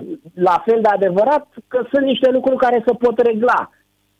Da, că, da. Bă, bă, când e mingea, bă, mingea stă pe loc și trebuie să mai și fluiere arbitru până să mișcă mingea, ai timp să te organizezi. Adică asta mi fazele fixe mi se par niște momente ale jocului care le poți, și așa este practic, sunt niște momente ale jocului care le poți antrena. Adică ține de responsabilitatea fiecărui jucător, de respectarea uh, unor lucruri care le stabilești uh, la antrenament, le stabilești la ședința tactică dinainte de meci, le repeți cu o zi înainte de meci. Adică nu e că joci cu Messi și ți-o ia Messi și ți-o Da. ascunde o leagă pe picior și fuge 40 de metri și o bagă în poartă. Că ce să-i faci? Că zic și fundașii ăia. Păi ce să-i fac, bă, că ne-a driblat sau ne-a omorât. Dar când e lovitură liberă și de când să fluieră faul, pur să execută, trec 45 de secunde și tu faci marcaj la mișto și vine ăla și dă cu capul după 4 metri și se termină 2-2. Când iei gol iarul, peste două meciuri iei gol iar din corner acasă, când nu stă nimeni lângă ăla și dă ăla cu apărătoarea și dă, dă gol. Adică nu poți să speri cu lipsa asta de organizare, nu poți să speri la mai mult. La Corect. fel de adevărat că se poate antrena, se pot uh, remedia greșelile astea și să fie acolo. Eu am spus-o de la început, obiectivul de la bun început nu trebuia anunțat și um, făcut atâta tam-tam, promovarea, promovarea. Nu. Primul obiectiv este să prinzi primele șase. Ăsta e obiectivul. Să prinzi primele șase. După aceea, când te-ai văzut acolo, da. Domne, atunci ai altceva, că mai pui presiune și pe aia care sunt cu tine acolo, celelalte cinci echipe. Domne, rapidul, echipă de tradiție, mamă, rapidul, mai iese unul, mai vorbește, mai Mhm. rapidul să promoveze. Nu concepem să mai pierdem un an. Acum Da. tu ieși și zici că nu concepem, ăsta e obiectivul, mamă, ce tragedie, și mai pierzi un meci și la revedere. Corect. Robert, mulțumim mult de tot. Uh, Savuros, Da. fabulos, ca de obicei. Uh, Exact cum uh, merge la tine ca la nimeni. Asta sunt bun, dar nu mă vede nimeni. Da. mulțumim mult de tot. Seară plăcută și numai bine. Vă mulțumesc de invitație și emisiune plăcută. Mulțumim. Numai bine, La revedere. Robert Niță, fabulos, fraților, fabulos a fost în această seară și savuros în același timp. Uh, Ne pregătim să intrăm în legătură directă cu Mihai Rusu. Îmi Amintesc. În continuare, fraților, nu mai, po- mă, nu mă, nu mă, nu mai pot de râs când mă gândesc la asta cu mm, sunt bun, uh, dar nu mă vede nimeni și aia cu 6-6-4 și cu 4-4-2 cum îți vorbesc oamenii ăștia. E bine să știți că Stanciu marchează în duelul românilor Slavia Praga are 1-0 cu Glasgow Rangers. Nicușor Stanciu are să marcheze din pasa lui la Inca în minutul 7 al partidei, moment în care mm, Ianis Hagi este faultat în afara careului, lângă Morelos acolo, de capitanul echipei uh, Slavia. Este cel care îl, îl uh, faultează în acest uh, moment uh, pe îl faultează în acest moment pe Ianis uh, Hagi. Da, adică uh, încercăm să refacem legătura la Mihai uh, Rusu. La lovitură liberă periculoasă din afara careului, arbitru Vidiu Hațegan a acordat această lovitură, asupra, un fault asupra lui Ianis Hagi. 1 la 0 este singurul gol marcat uh, până în acest minut 25. A deschis uh, repede scorul uh, Stanciu, minutul 7 din pasa lui Olainca. Vă spuneam, capitanul Boril este cel care l-a faultat un pic mai devreme pe nimeni altul decât Ianis Hagi. Rămâne fără rezultat, deci 1 la 0 Stanciu marchează în duelul românilor din optimile Europa League. Mihai Rusu de la München este în direct cu noi. Bună seara, Mihai! Bună seara, Narcis, bună seara, stimate ascultătoare și stimați ascultători. Vreau întâi să începem cu tenis, pentru că avem o mare surpriză, pe de o parte, și pe de altă parte avem o mare revelație în turneul masculin de la Doha. Și anume, georgianul, de fapt, ca să ne înțeleagă și generațiile mai vechi, gruzinul, Nicolas Vasilashvili, din Tbilisi, l-a bătut pe campionul campionilor, pe gentlemanul tenisului mondial Roger Federer, acela care are la activ 20 de Grand Slam-uri câștigate. Turneul de la uh, Doha uh, cu foarte mulți bani, uh, bani pe care Federer i-a luat înainte de a intra pe teren, garanție de participare circa un milion de dolari american, dar iată, uh, s-a oprit în turul 2 pentru că a fost învins de Basilashvili, Uh, din un georgian, un băiat uh, de 28 de ani, locul 42 în ATP, pe care l-am văzut, l-am văzut o dată câștigând Hamburgul, aici în Germania, care joacă foarte, foarte bine. Și uh, l-a bătut uh, pe Federer uh, în trei seturi, setul decisiv foarte, uh, foarte încărcat și foarte disputat, dar iată că după un an de zile, Narcis, și Marele Federer plătește tributul unei absențe uh, datorate uh, celor două operații la genunchi și datorate, bineînțeles, și vârstei pentru care 39 de ani va împlini în septembrie 40 de ani, iar așa este viața. Începi cândva și alt cândva trebuie să te oprești. Deocamdată Federer vrea să meargă mai departe. Sunt curios dacă va juca săptămâna viitoare în turneul de la Dubai. Și acolo în golf cu o garanție foarte, foarte mare, tot un milion de dolari. Și vom vedea, Narcis, dacă chiar și Federer este tentat de bani să joace, să piardă în turul 1 sau în turul 2, sau este acela, așa cum spunea Titu Maiorescu, artă pentru artă, tenis pentru tenis. Uh-huh, uh-huh. Da?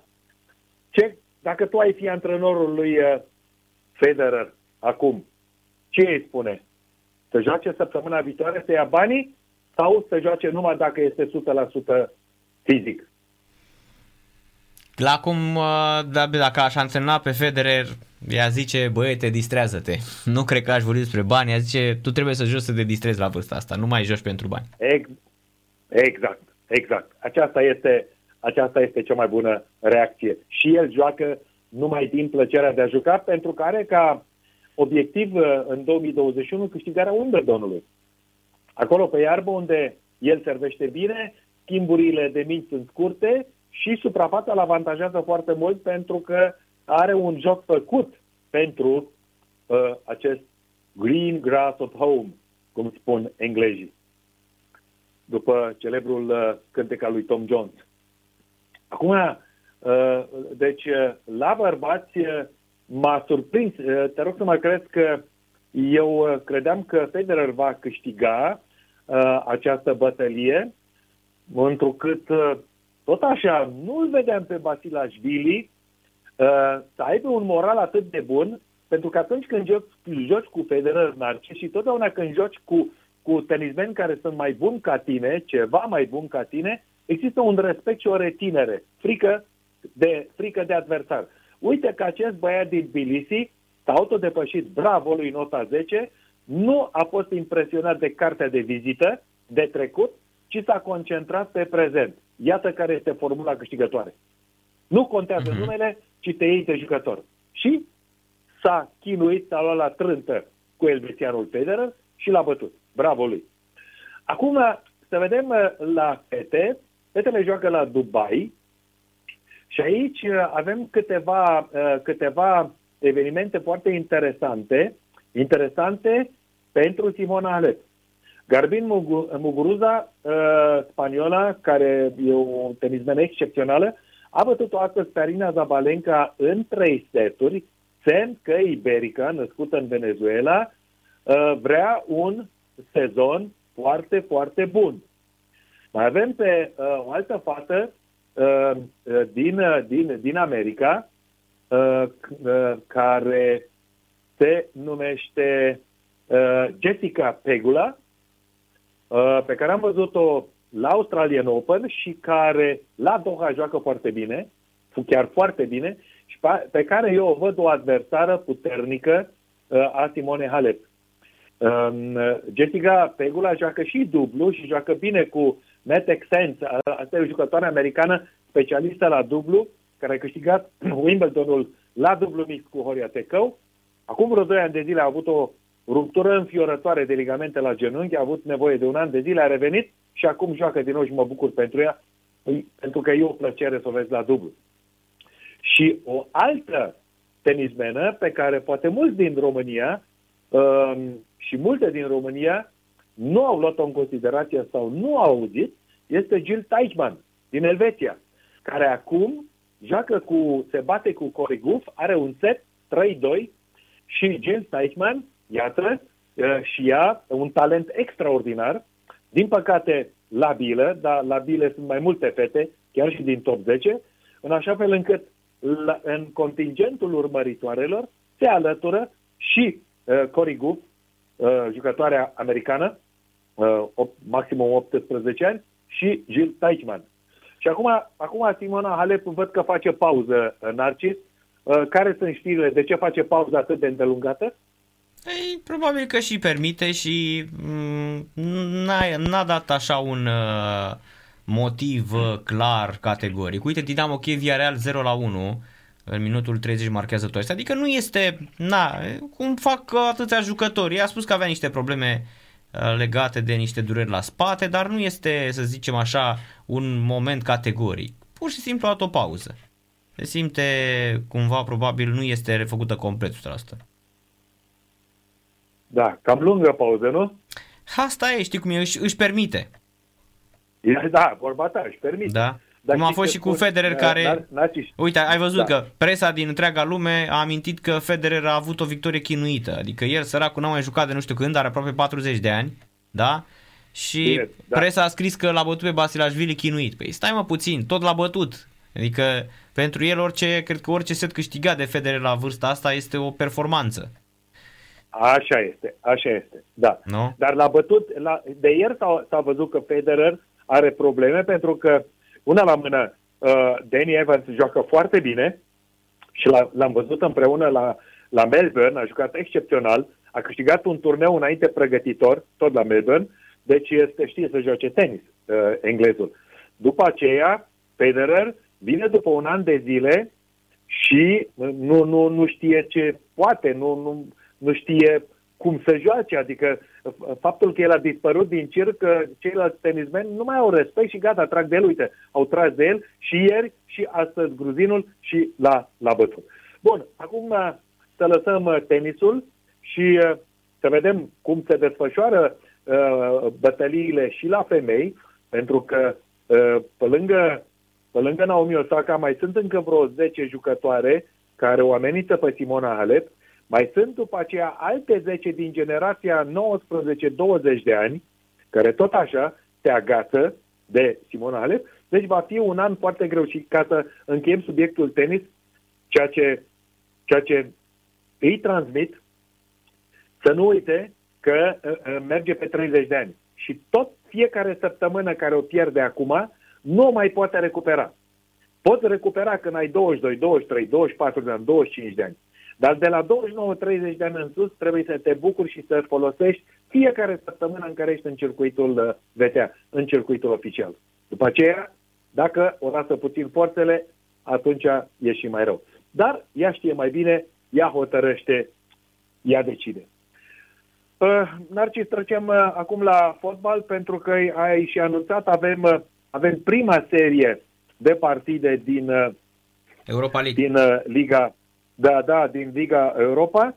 Uh, meciurile care au început uh, aici la 19.55 ora României urmează apoi uh, urmează apoi partea a doua de la ora 22 ora României. Și aici cred că văd o partidă interesantă Tottenham Hotspur cu Dinamo Zagreb și o altă partidă interesantă AS Roma cu Shakhtar Donetsk. Da? Bun. Uh-huh. Acum, Acum, hai să facem împreună o trecere în revistă a ceea ce a fost în Liga Campionilor. Pentru că aici mi-am notat, uh, mi-am notat câteva, uh, avem câteva teme interesante de, uh, de dezvoltat. Și anume, Paris Saint-Germain a avut de această dată o apărare foarte bună și un portar excepțional, Keylor Navas, grație căruia întâlnirea s-a, s-a încheiat 1 la 1 și Paris Saint-Germain, campiona Franței, a eliminat pe PC Barcelona. Început foarte slab pentru noul președinte Ioan Laporta, uh, iar pentru antrenorul olandez Ronald Koeman, uh, acesta credea într-o minune și își pregătise jucătorii uh, pentru remontada, cum spun spaniolii, dar iată că portarul costarican Keylor Navas a stat în cale și a apărat formidabil, inclusiv o lovitură de la 11 metri uh, trasă, ori apărată, ori rata, ra, apărată de portar, ratată de Messi. Uh, acum, știi ce m-a surprins la această întâlnire? Narcis, că antrenorul argentinian Mauricio Pochettino a mers pe o tactică defensivă de așteptare în această partidă cu FC Barcelona. Dacă, acum trebuie să luăm așa speculativ, dacă Messi marca și se termina prima repriză cu 2 la 1 pentru Barcelona, atunci era nebunie. Uh-huh.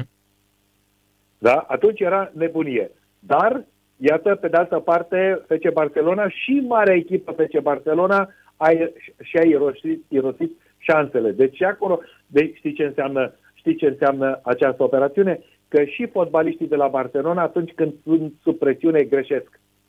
Și simt și ei stresul jocului. Pentru că așa e normal, sunt da. și ei oameni. Deci, uh-huh. să nu uităm că cel mai bun jucător uh, de la Paris a fost portarul uh, uh, uh, Keylor Navas. Da. Acum, să mergem la Torino la, în, în Savoia, în provincia din Savoia, toată lumea plânge.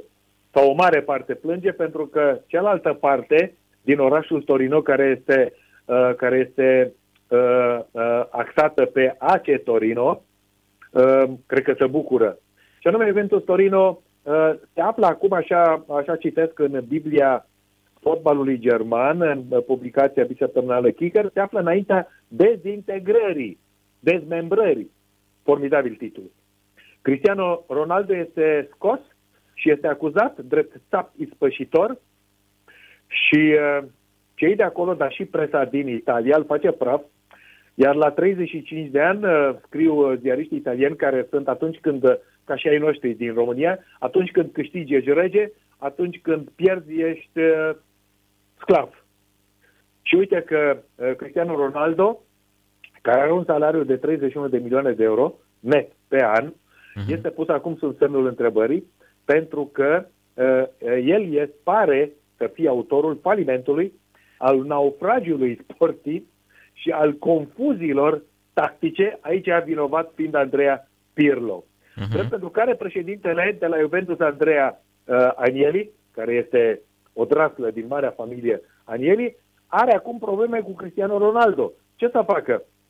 Să renunțe la el și să economisească 31 de milioane de euro pe an, bani care să investească în alți fotbaliști sau să uh, îl țină în continuare până la 36 de ani. Da, Iar asta Andreea am Pierlo, avut și o discuție asta, uh, da. Postul mare jucător nu? și antrenor a dat dovadă chiar și ieri că într-un meci cu miză mare, cu importanță mare, nu a avut o concepție. Cum ai văzut uh-huh. meciul din uh, România? Am vorbit și eu despre asta la început emisiunii, spunând că practic să dai atâția bani și să nu-ți iasă absolut uh, nimic, uh, până la urmă um, nu ai nicio șansă, într-adevăr, și sunt foarte mulți bani și echipa eșuează de 3 ani este al treilea an consecutiv când echipa nu câștigă, exact. n-ajunge nici măcar în, în semifinală sau în finală să spui că măcar ai fost acolo, un pas să câștigi, dar iar uh, Cristiano e din ce în ce mai slab, adică se vede clar, 36 de ani, vârsta spune cuvântul. Uh, uite, 1 la 1 a egalat Glasgow Rangers, Yanis Hagi pasă de gol pentru, pentru Glasgow. Uh, este 1 la 1 din minutul uh, 30 7, acum sunt 41, 36, Helander marchează din pasă lui Ianis Hagi. Deci iată, românii stau bine, Stanciu gol, oh, Ianis Hagi bine, pasă de bine. gol. Uh-huh. Da. 1-1 minutul 41. Așa. Da, de asta spun că uh, cumva e adevărat, te ajută în campionat, dar tu l-ai luat în campionat oricum aveai șapte titluri consecutive când a venit Cristiano. Deci nu era problema în Italia, iar anul ăsta văd că echipa e un pic departe de Inter și de, de AC Milan și nu e nici Champions League, că de-aia l-ai luat pe Cristiano. De asta îi dai salariul la fabulos. Acum, dar ce să spun o chestie, să nu uităm că Juventus Torino este, știi cum, știi cum numesc italienii? Vechia signora. Trâna doamnă, da. Da, să nu uităm acolo că sunt, sunt totuși sunt totuși fotbaliști care sunt trecuți de prima tinerețe, Chelini, nu? Giorgio Chelini, Deci avem Mhm. jucători acolo, avem, o, avem o- un contingent 30 plus. În cap cu Cristiano Ronaldo, nu? Deci Da. au și ei, cândva vor resimți și ei limitele uh, biologice, că nu sunt uh, acum Tarzan, nu? Exact. Așa că, da, așa că, uite, uh, uh, eu cred că este greșeala me- uh, președintelui Andreea Anieli, tânărul președinte Andreea Anieli, care este și președintele Asociației Cluburilor Europene de Fotbal, care merge, merge în continuare pe acești fotbaliști fără să se asigure de garda a doua. Și aceasta, a, a, aceasta este o chestiune italiană și sigur că nu e numai de mentalitate, este o chestiune financiară. Nu e ca la Bayern ca să ai pe fiecare post doi fotbaliști de aceeași valoare pe care îi plătești cam la fel. Deci vezi, inclusiv Juventus, Torino, care este sponsorizat de marele concern automobilistic, uh, uh, de automobile, iată că nu își permite să arun- arunce cu banii pentru câte doi jucători pe același post. E adevărat că unul precum Cristiano a scos investiția, da? Tricouri, merchandise, marketing, publicitate, a scos A banii. scos, a scos. a scos banii fără a scos. Probleme. Uh, Dar Da. uh, e adevărat că a și marcat, are, uh, cred că are 100 de goluri marcate la Juventus în 3 ani și a făcut treaba el ca fotbalist, doar că uh, din punct de vedere al uh, obiectivului stabilit, că l-aducem pe Cristiano să luăm Champions League, nu s-a adeverit, e adevărat. Deci nu este, Nu. uh, din punct de vedere al, al uh, afacerii, al business-ului, cred că Juventus a ieșit bine aici. Sigur a ieșit bine, dar din punct de vedere al obiectivelor, nu. Pentru că sigur Dar să un știi jucător că- cum este Cristiano da, dar să Ronaldo știi este, că- este un produs de marketing până la urmă. Nu-l aduci uh, doar să-l plătești, da? Nu. Sigur. Un, un asemenea produs Da. îți scoate, îți aduce foarte mulți bani, că asta este și ideea. Adică ei, ții minte că uh, angajații de la uh, uzinele Fiat făcuseră scandal că ei nu mai aveau de 13-14 ani salariile mărite și l-au adus pe Cristiano. Și s-a făcut o ședință în care li s-a explicat printr-un mail intern tuturor apoi, uh, domnule, stați puțin, că uite, Ronaldo scoate bani. Ronaldo nu este uh, jucător care să pape banii Fiatului. Și atunci s-au întors, a doua zi s-au întors oamenii la muncă.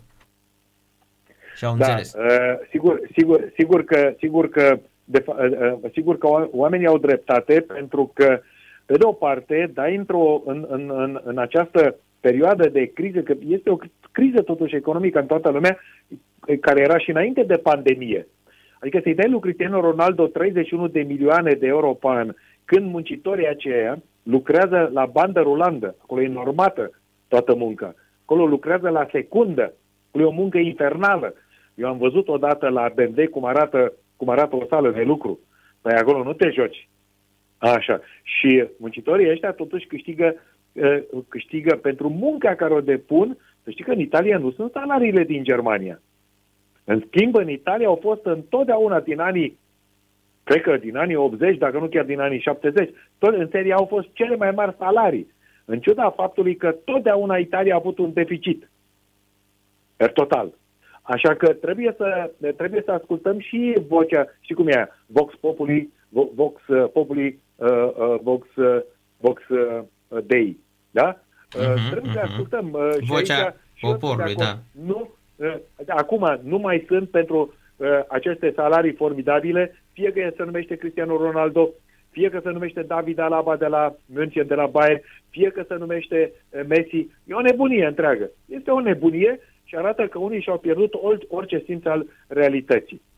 Și acum să vedem, Mhm. să vedem uh, uh, Narcis, ce se întâmplă în Germania, pentru că am citit o știre în, într-o publicație românească, dacă nu mă înșel, uh, gsp.ro, Gazeta Sporturilor, că situația din Germania uh, este de așa natură încât uh, nemților le e frică de, uh, uh, de meciul din România.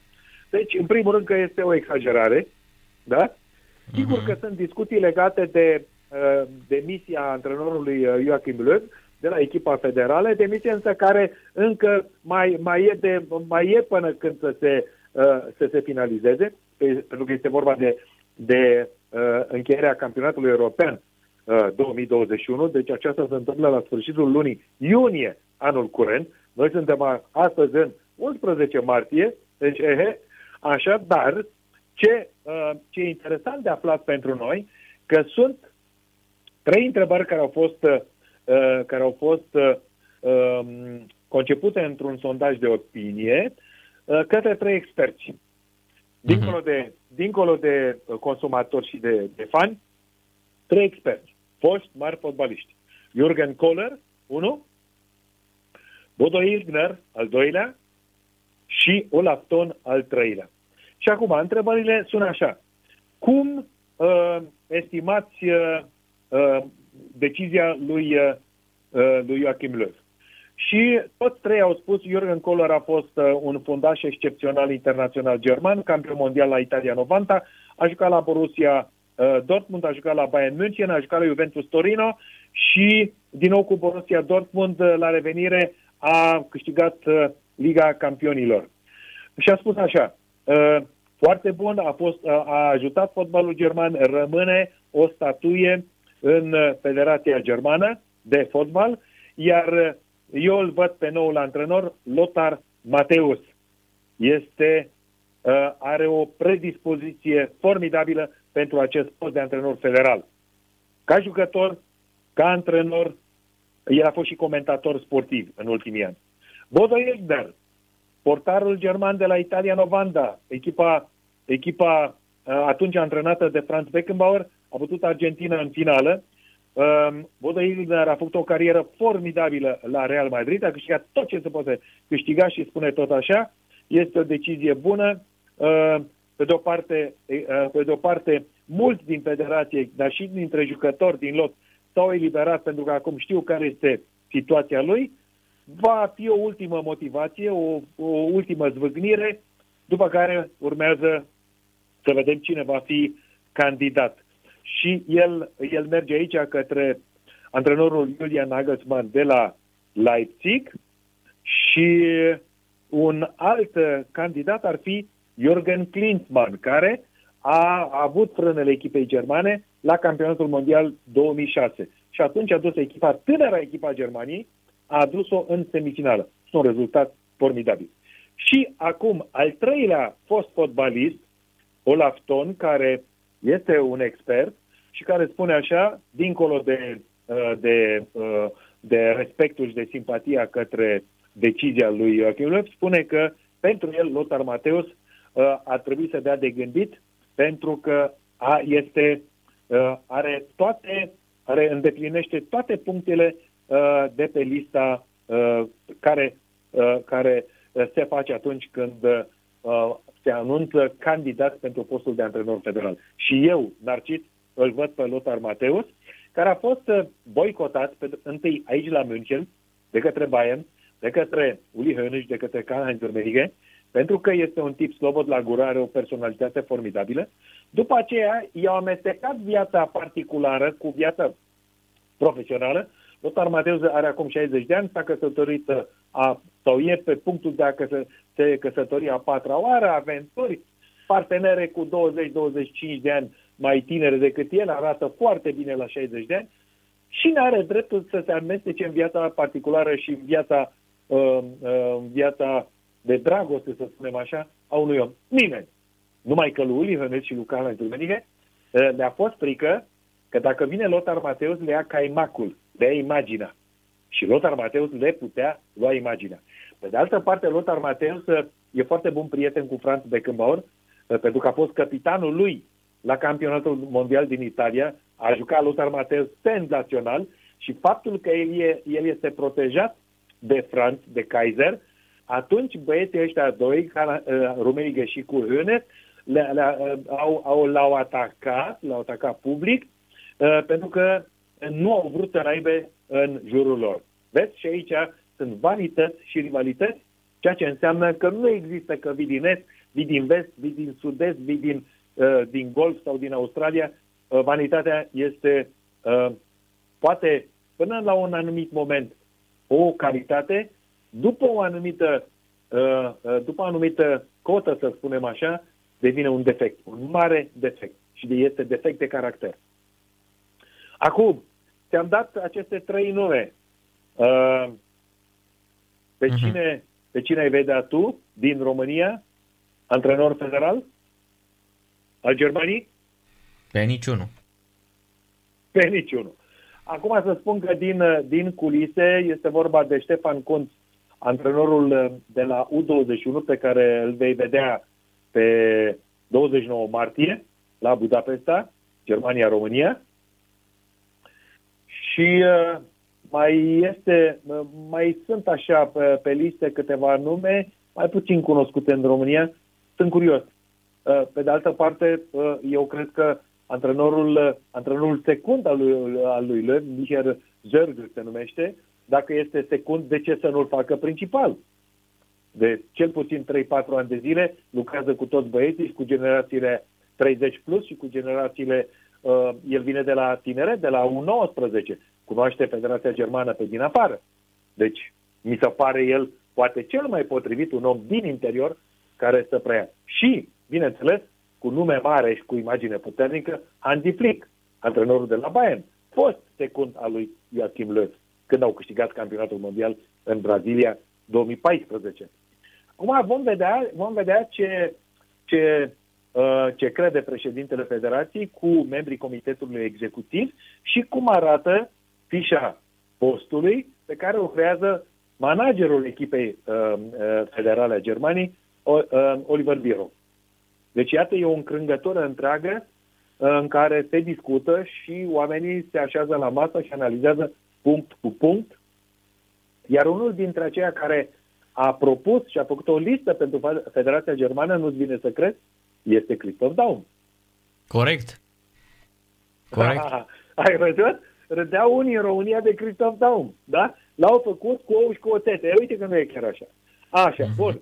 Și acum mai, mai am o știre înainte de a încheia. Uh, vrei să vorbim? Hai să vorbim nu vorbesc de Comitetul Internațional Olimpic, de noul președinte este și vechiul președinte germanul Thomas Bach, care nu a avut contracandidat, îți dai seama. Ce se întâmplă în alegere din România se întâmplă la Comitetul Internațional Olimpic. Deci, Narcis, spuneam, corupție, blaturi, șpăgi sunt într-o parte și în alta. Numai că în, într-o parte instrumentele de control funcționează, în altă parte nu. Dar vreau să vă, vă vorbesc despre, despre Glasgow Rangers. Și anume, minuna de la, de la, de la Glasgow, așa a fost, așa a intitulat uh, presa germană, dar și presa englezească, englezească, nu scoțiană, uh, uh, evenimentele de acum câteva zile, în care după ani de zile, după o, după o monotonie, dacă vrei, sau un monopol al catolicilor, iată, protestanții, cu un machidon, au câștigat pe Ibrox Park, au câștigat titlul. Deci îți dai seama, îți dai seama ce sărbătoare a fost uh, la Glasgow în partea protestantă a orașului. Și acum sunt curios dacă Ianis Hagi a înțeles, uh, a înțeles uh, toată această bucurie a lor, pentru că el fiind machidon, ăștia sunt protestanți, nu știu unde s-au întâlnit. Dar, uh, uh, dar problema, uh, problema uh, și presa din Scoția și presa de la Londra nu s-a legat de Ianis Hagi. Nu. Uh, și presa din Liverpool. Și anume aici actorul principal căruia îi se pun toate aceste rezultate în spate este Steven Gerrard, fostul jucător de la Liverpool, care, uh, care apare pe o listă a eventualilor pretendenți atunci când Jurgen Klopp, antrenorul acum de sub, sub contract, va pleca de la Liverpool. Exact, da, am vorbit, Iar, am vorbit despre asta, da. Da, așa. Acum, partea frumoasă a lui Steven Gerrard este că uh, el a schimbat stilul de joc uh, clasic al, uh, al protestanților de la Rangers. A, a flexibilizat acest sistem tactic cu pressing, cu, cu joc direct, cu șuturi, cu ritm Uh, și încă când vezi pe Glasgow Rangers uh, comparată, uh, comparată echipa cu cele din Germania sau din, din Italia sau din, chiar din Anglia sau și din Spania, vezi totuși că sunt multe pase pierdute, jocul e întâmplător, um, cum să spun, jucătorii uh, jucătorii între ei nu au o legătură așa cum, cum vezi în, în Germania sau în Franța sau în Italia, unde atacurile sunt bine construite, unde se vede, se vede o logică, se vede un stil. La Glasgow Rangers încă nu se vede acest stil, dar încă e mai rotunjit decât era înainte de, de când a fost uh, preluată echipa de către, de către Steven Gerrard, unde erau 11 sălbatici. Ești de acord cu mine? Uh-huh, uh-huh. Așa. Da, da. Și acum, și acum uh, Steven Gerrard uh, este pe listă, iar, uh, iar Haman, uh, uh, spune, uh, Haman este un uh, fost fotbalist german de la Bayern care a jucat în Anglia la Manchester City și care spune așa că Steven Gerrard nu l-a impresionat niciodată prin tactică, încât el are mari reține, mare rețineri dacă Steven Gerrard va lua locul lui, uh, uh lui uh, Jurgen Klopp. Deci, uh, iată, uh, important este însă că Hagi Junior s-a înțeles bine cu celebrul fotbalist englez, care este un antrenor debutant. Uite-te și tu, un fotbalist de talia lui Steven Gerrard, la Liverpool, care a câștigat o Liga Campionilor, bătând Milanul, la Istanbul. Un jucător extraordinar. Câți ani i-au trebuit și unde a început școala de antrenori? La o echipă mică, față de Anglia, Glasgow Rangers, și abia acum este pe lista pe, uh, unde se discută eventuala lui eventuala lui venire și preluarea postului de la Liverpool, pentru că la Liverpool este un fotbal club, este o societate comercială cu acțiuni, este, sunt bani mulți acolo și acela care vine, așa se numește în Anglia, manager, preia o echipă cam cu vreo 300-400 de milioane de euro cifră de afaceri și nu poate să vină oricine. Da, corect. Bine, da? Mihai. Așa. Mulțumim mult de tot. Aici, așa. Narcis, seară bună, um, sănătate și noi ne, au, ne auzim sâmbătă după amiază, după Bundesliga, ora 18.30 ora României. La revedere! Seară plăcută, numai bine, Mihai! Mulțumesc! Mihai Rusu la radio la Sport Total FM, la pauză Ajax Young Boys Berna 0-0, Dinamo Kiev Real 0-1, Manchester United cu Milan 0-0 și Slavia Praga Glasgow Rangers 1-1. Aceasta a fost emisiunea din această seară. Mâine ne auzim de la ora 18 la ora 19 vine secretarul general al LPF, Justin Ștefan, să dezbatem uh, problemele fotbalului din Liga 1. Seara plăcută, rămâneți cu Sport Total FM, v-am pupat uh, numai bine pe mâine. Fluier final cu Narcis Drejan la Sport Total FM. Sport Total FM. Mai mult decât fotbal.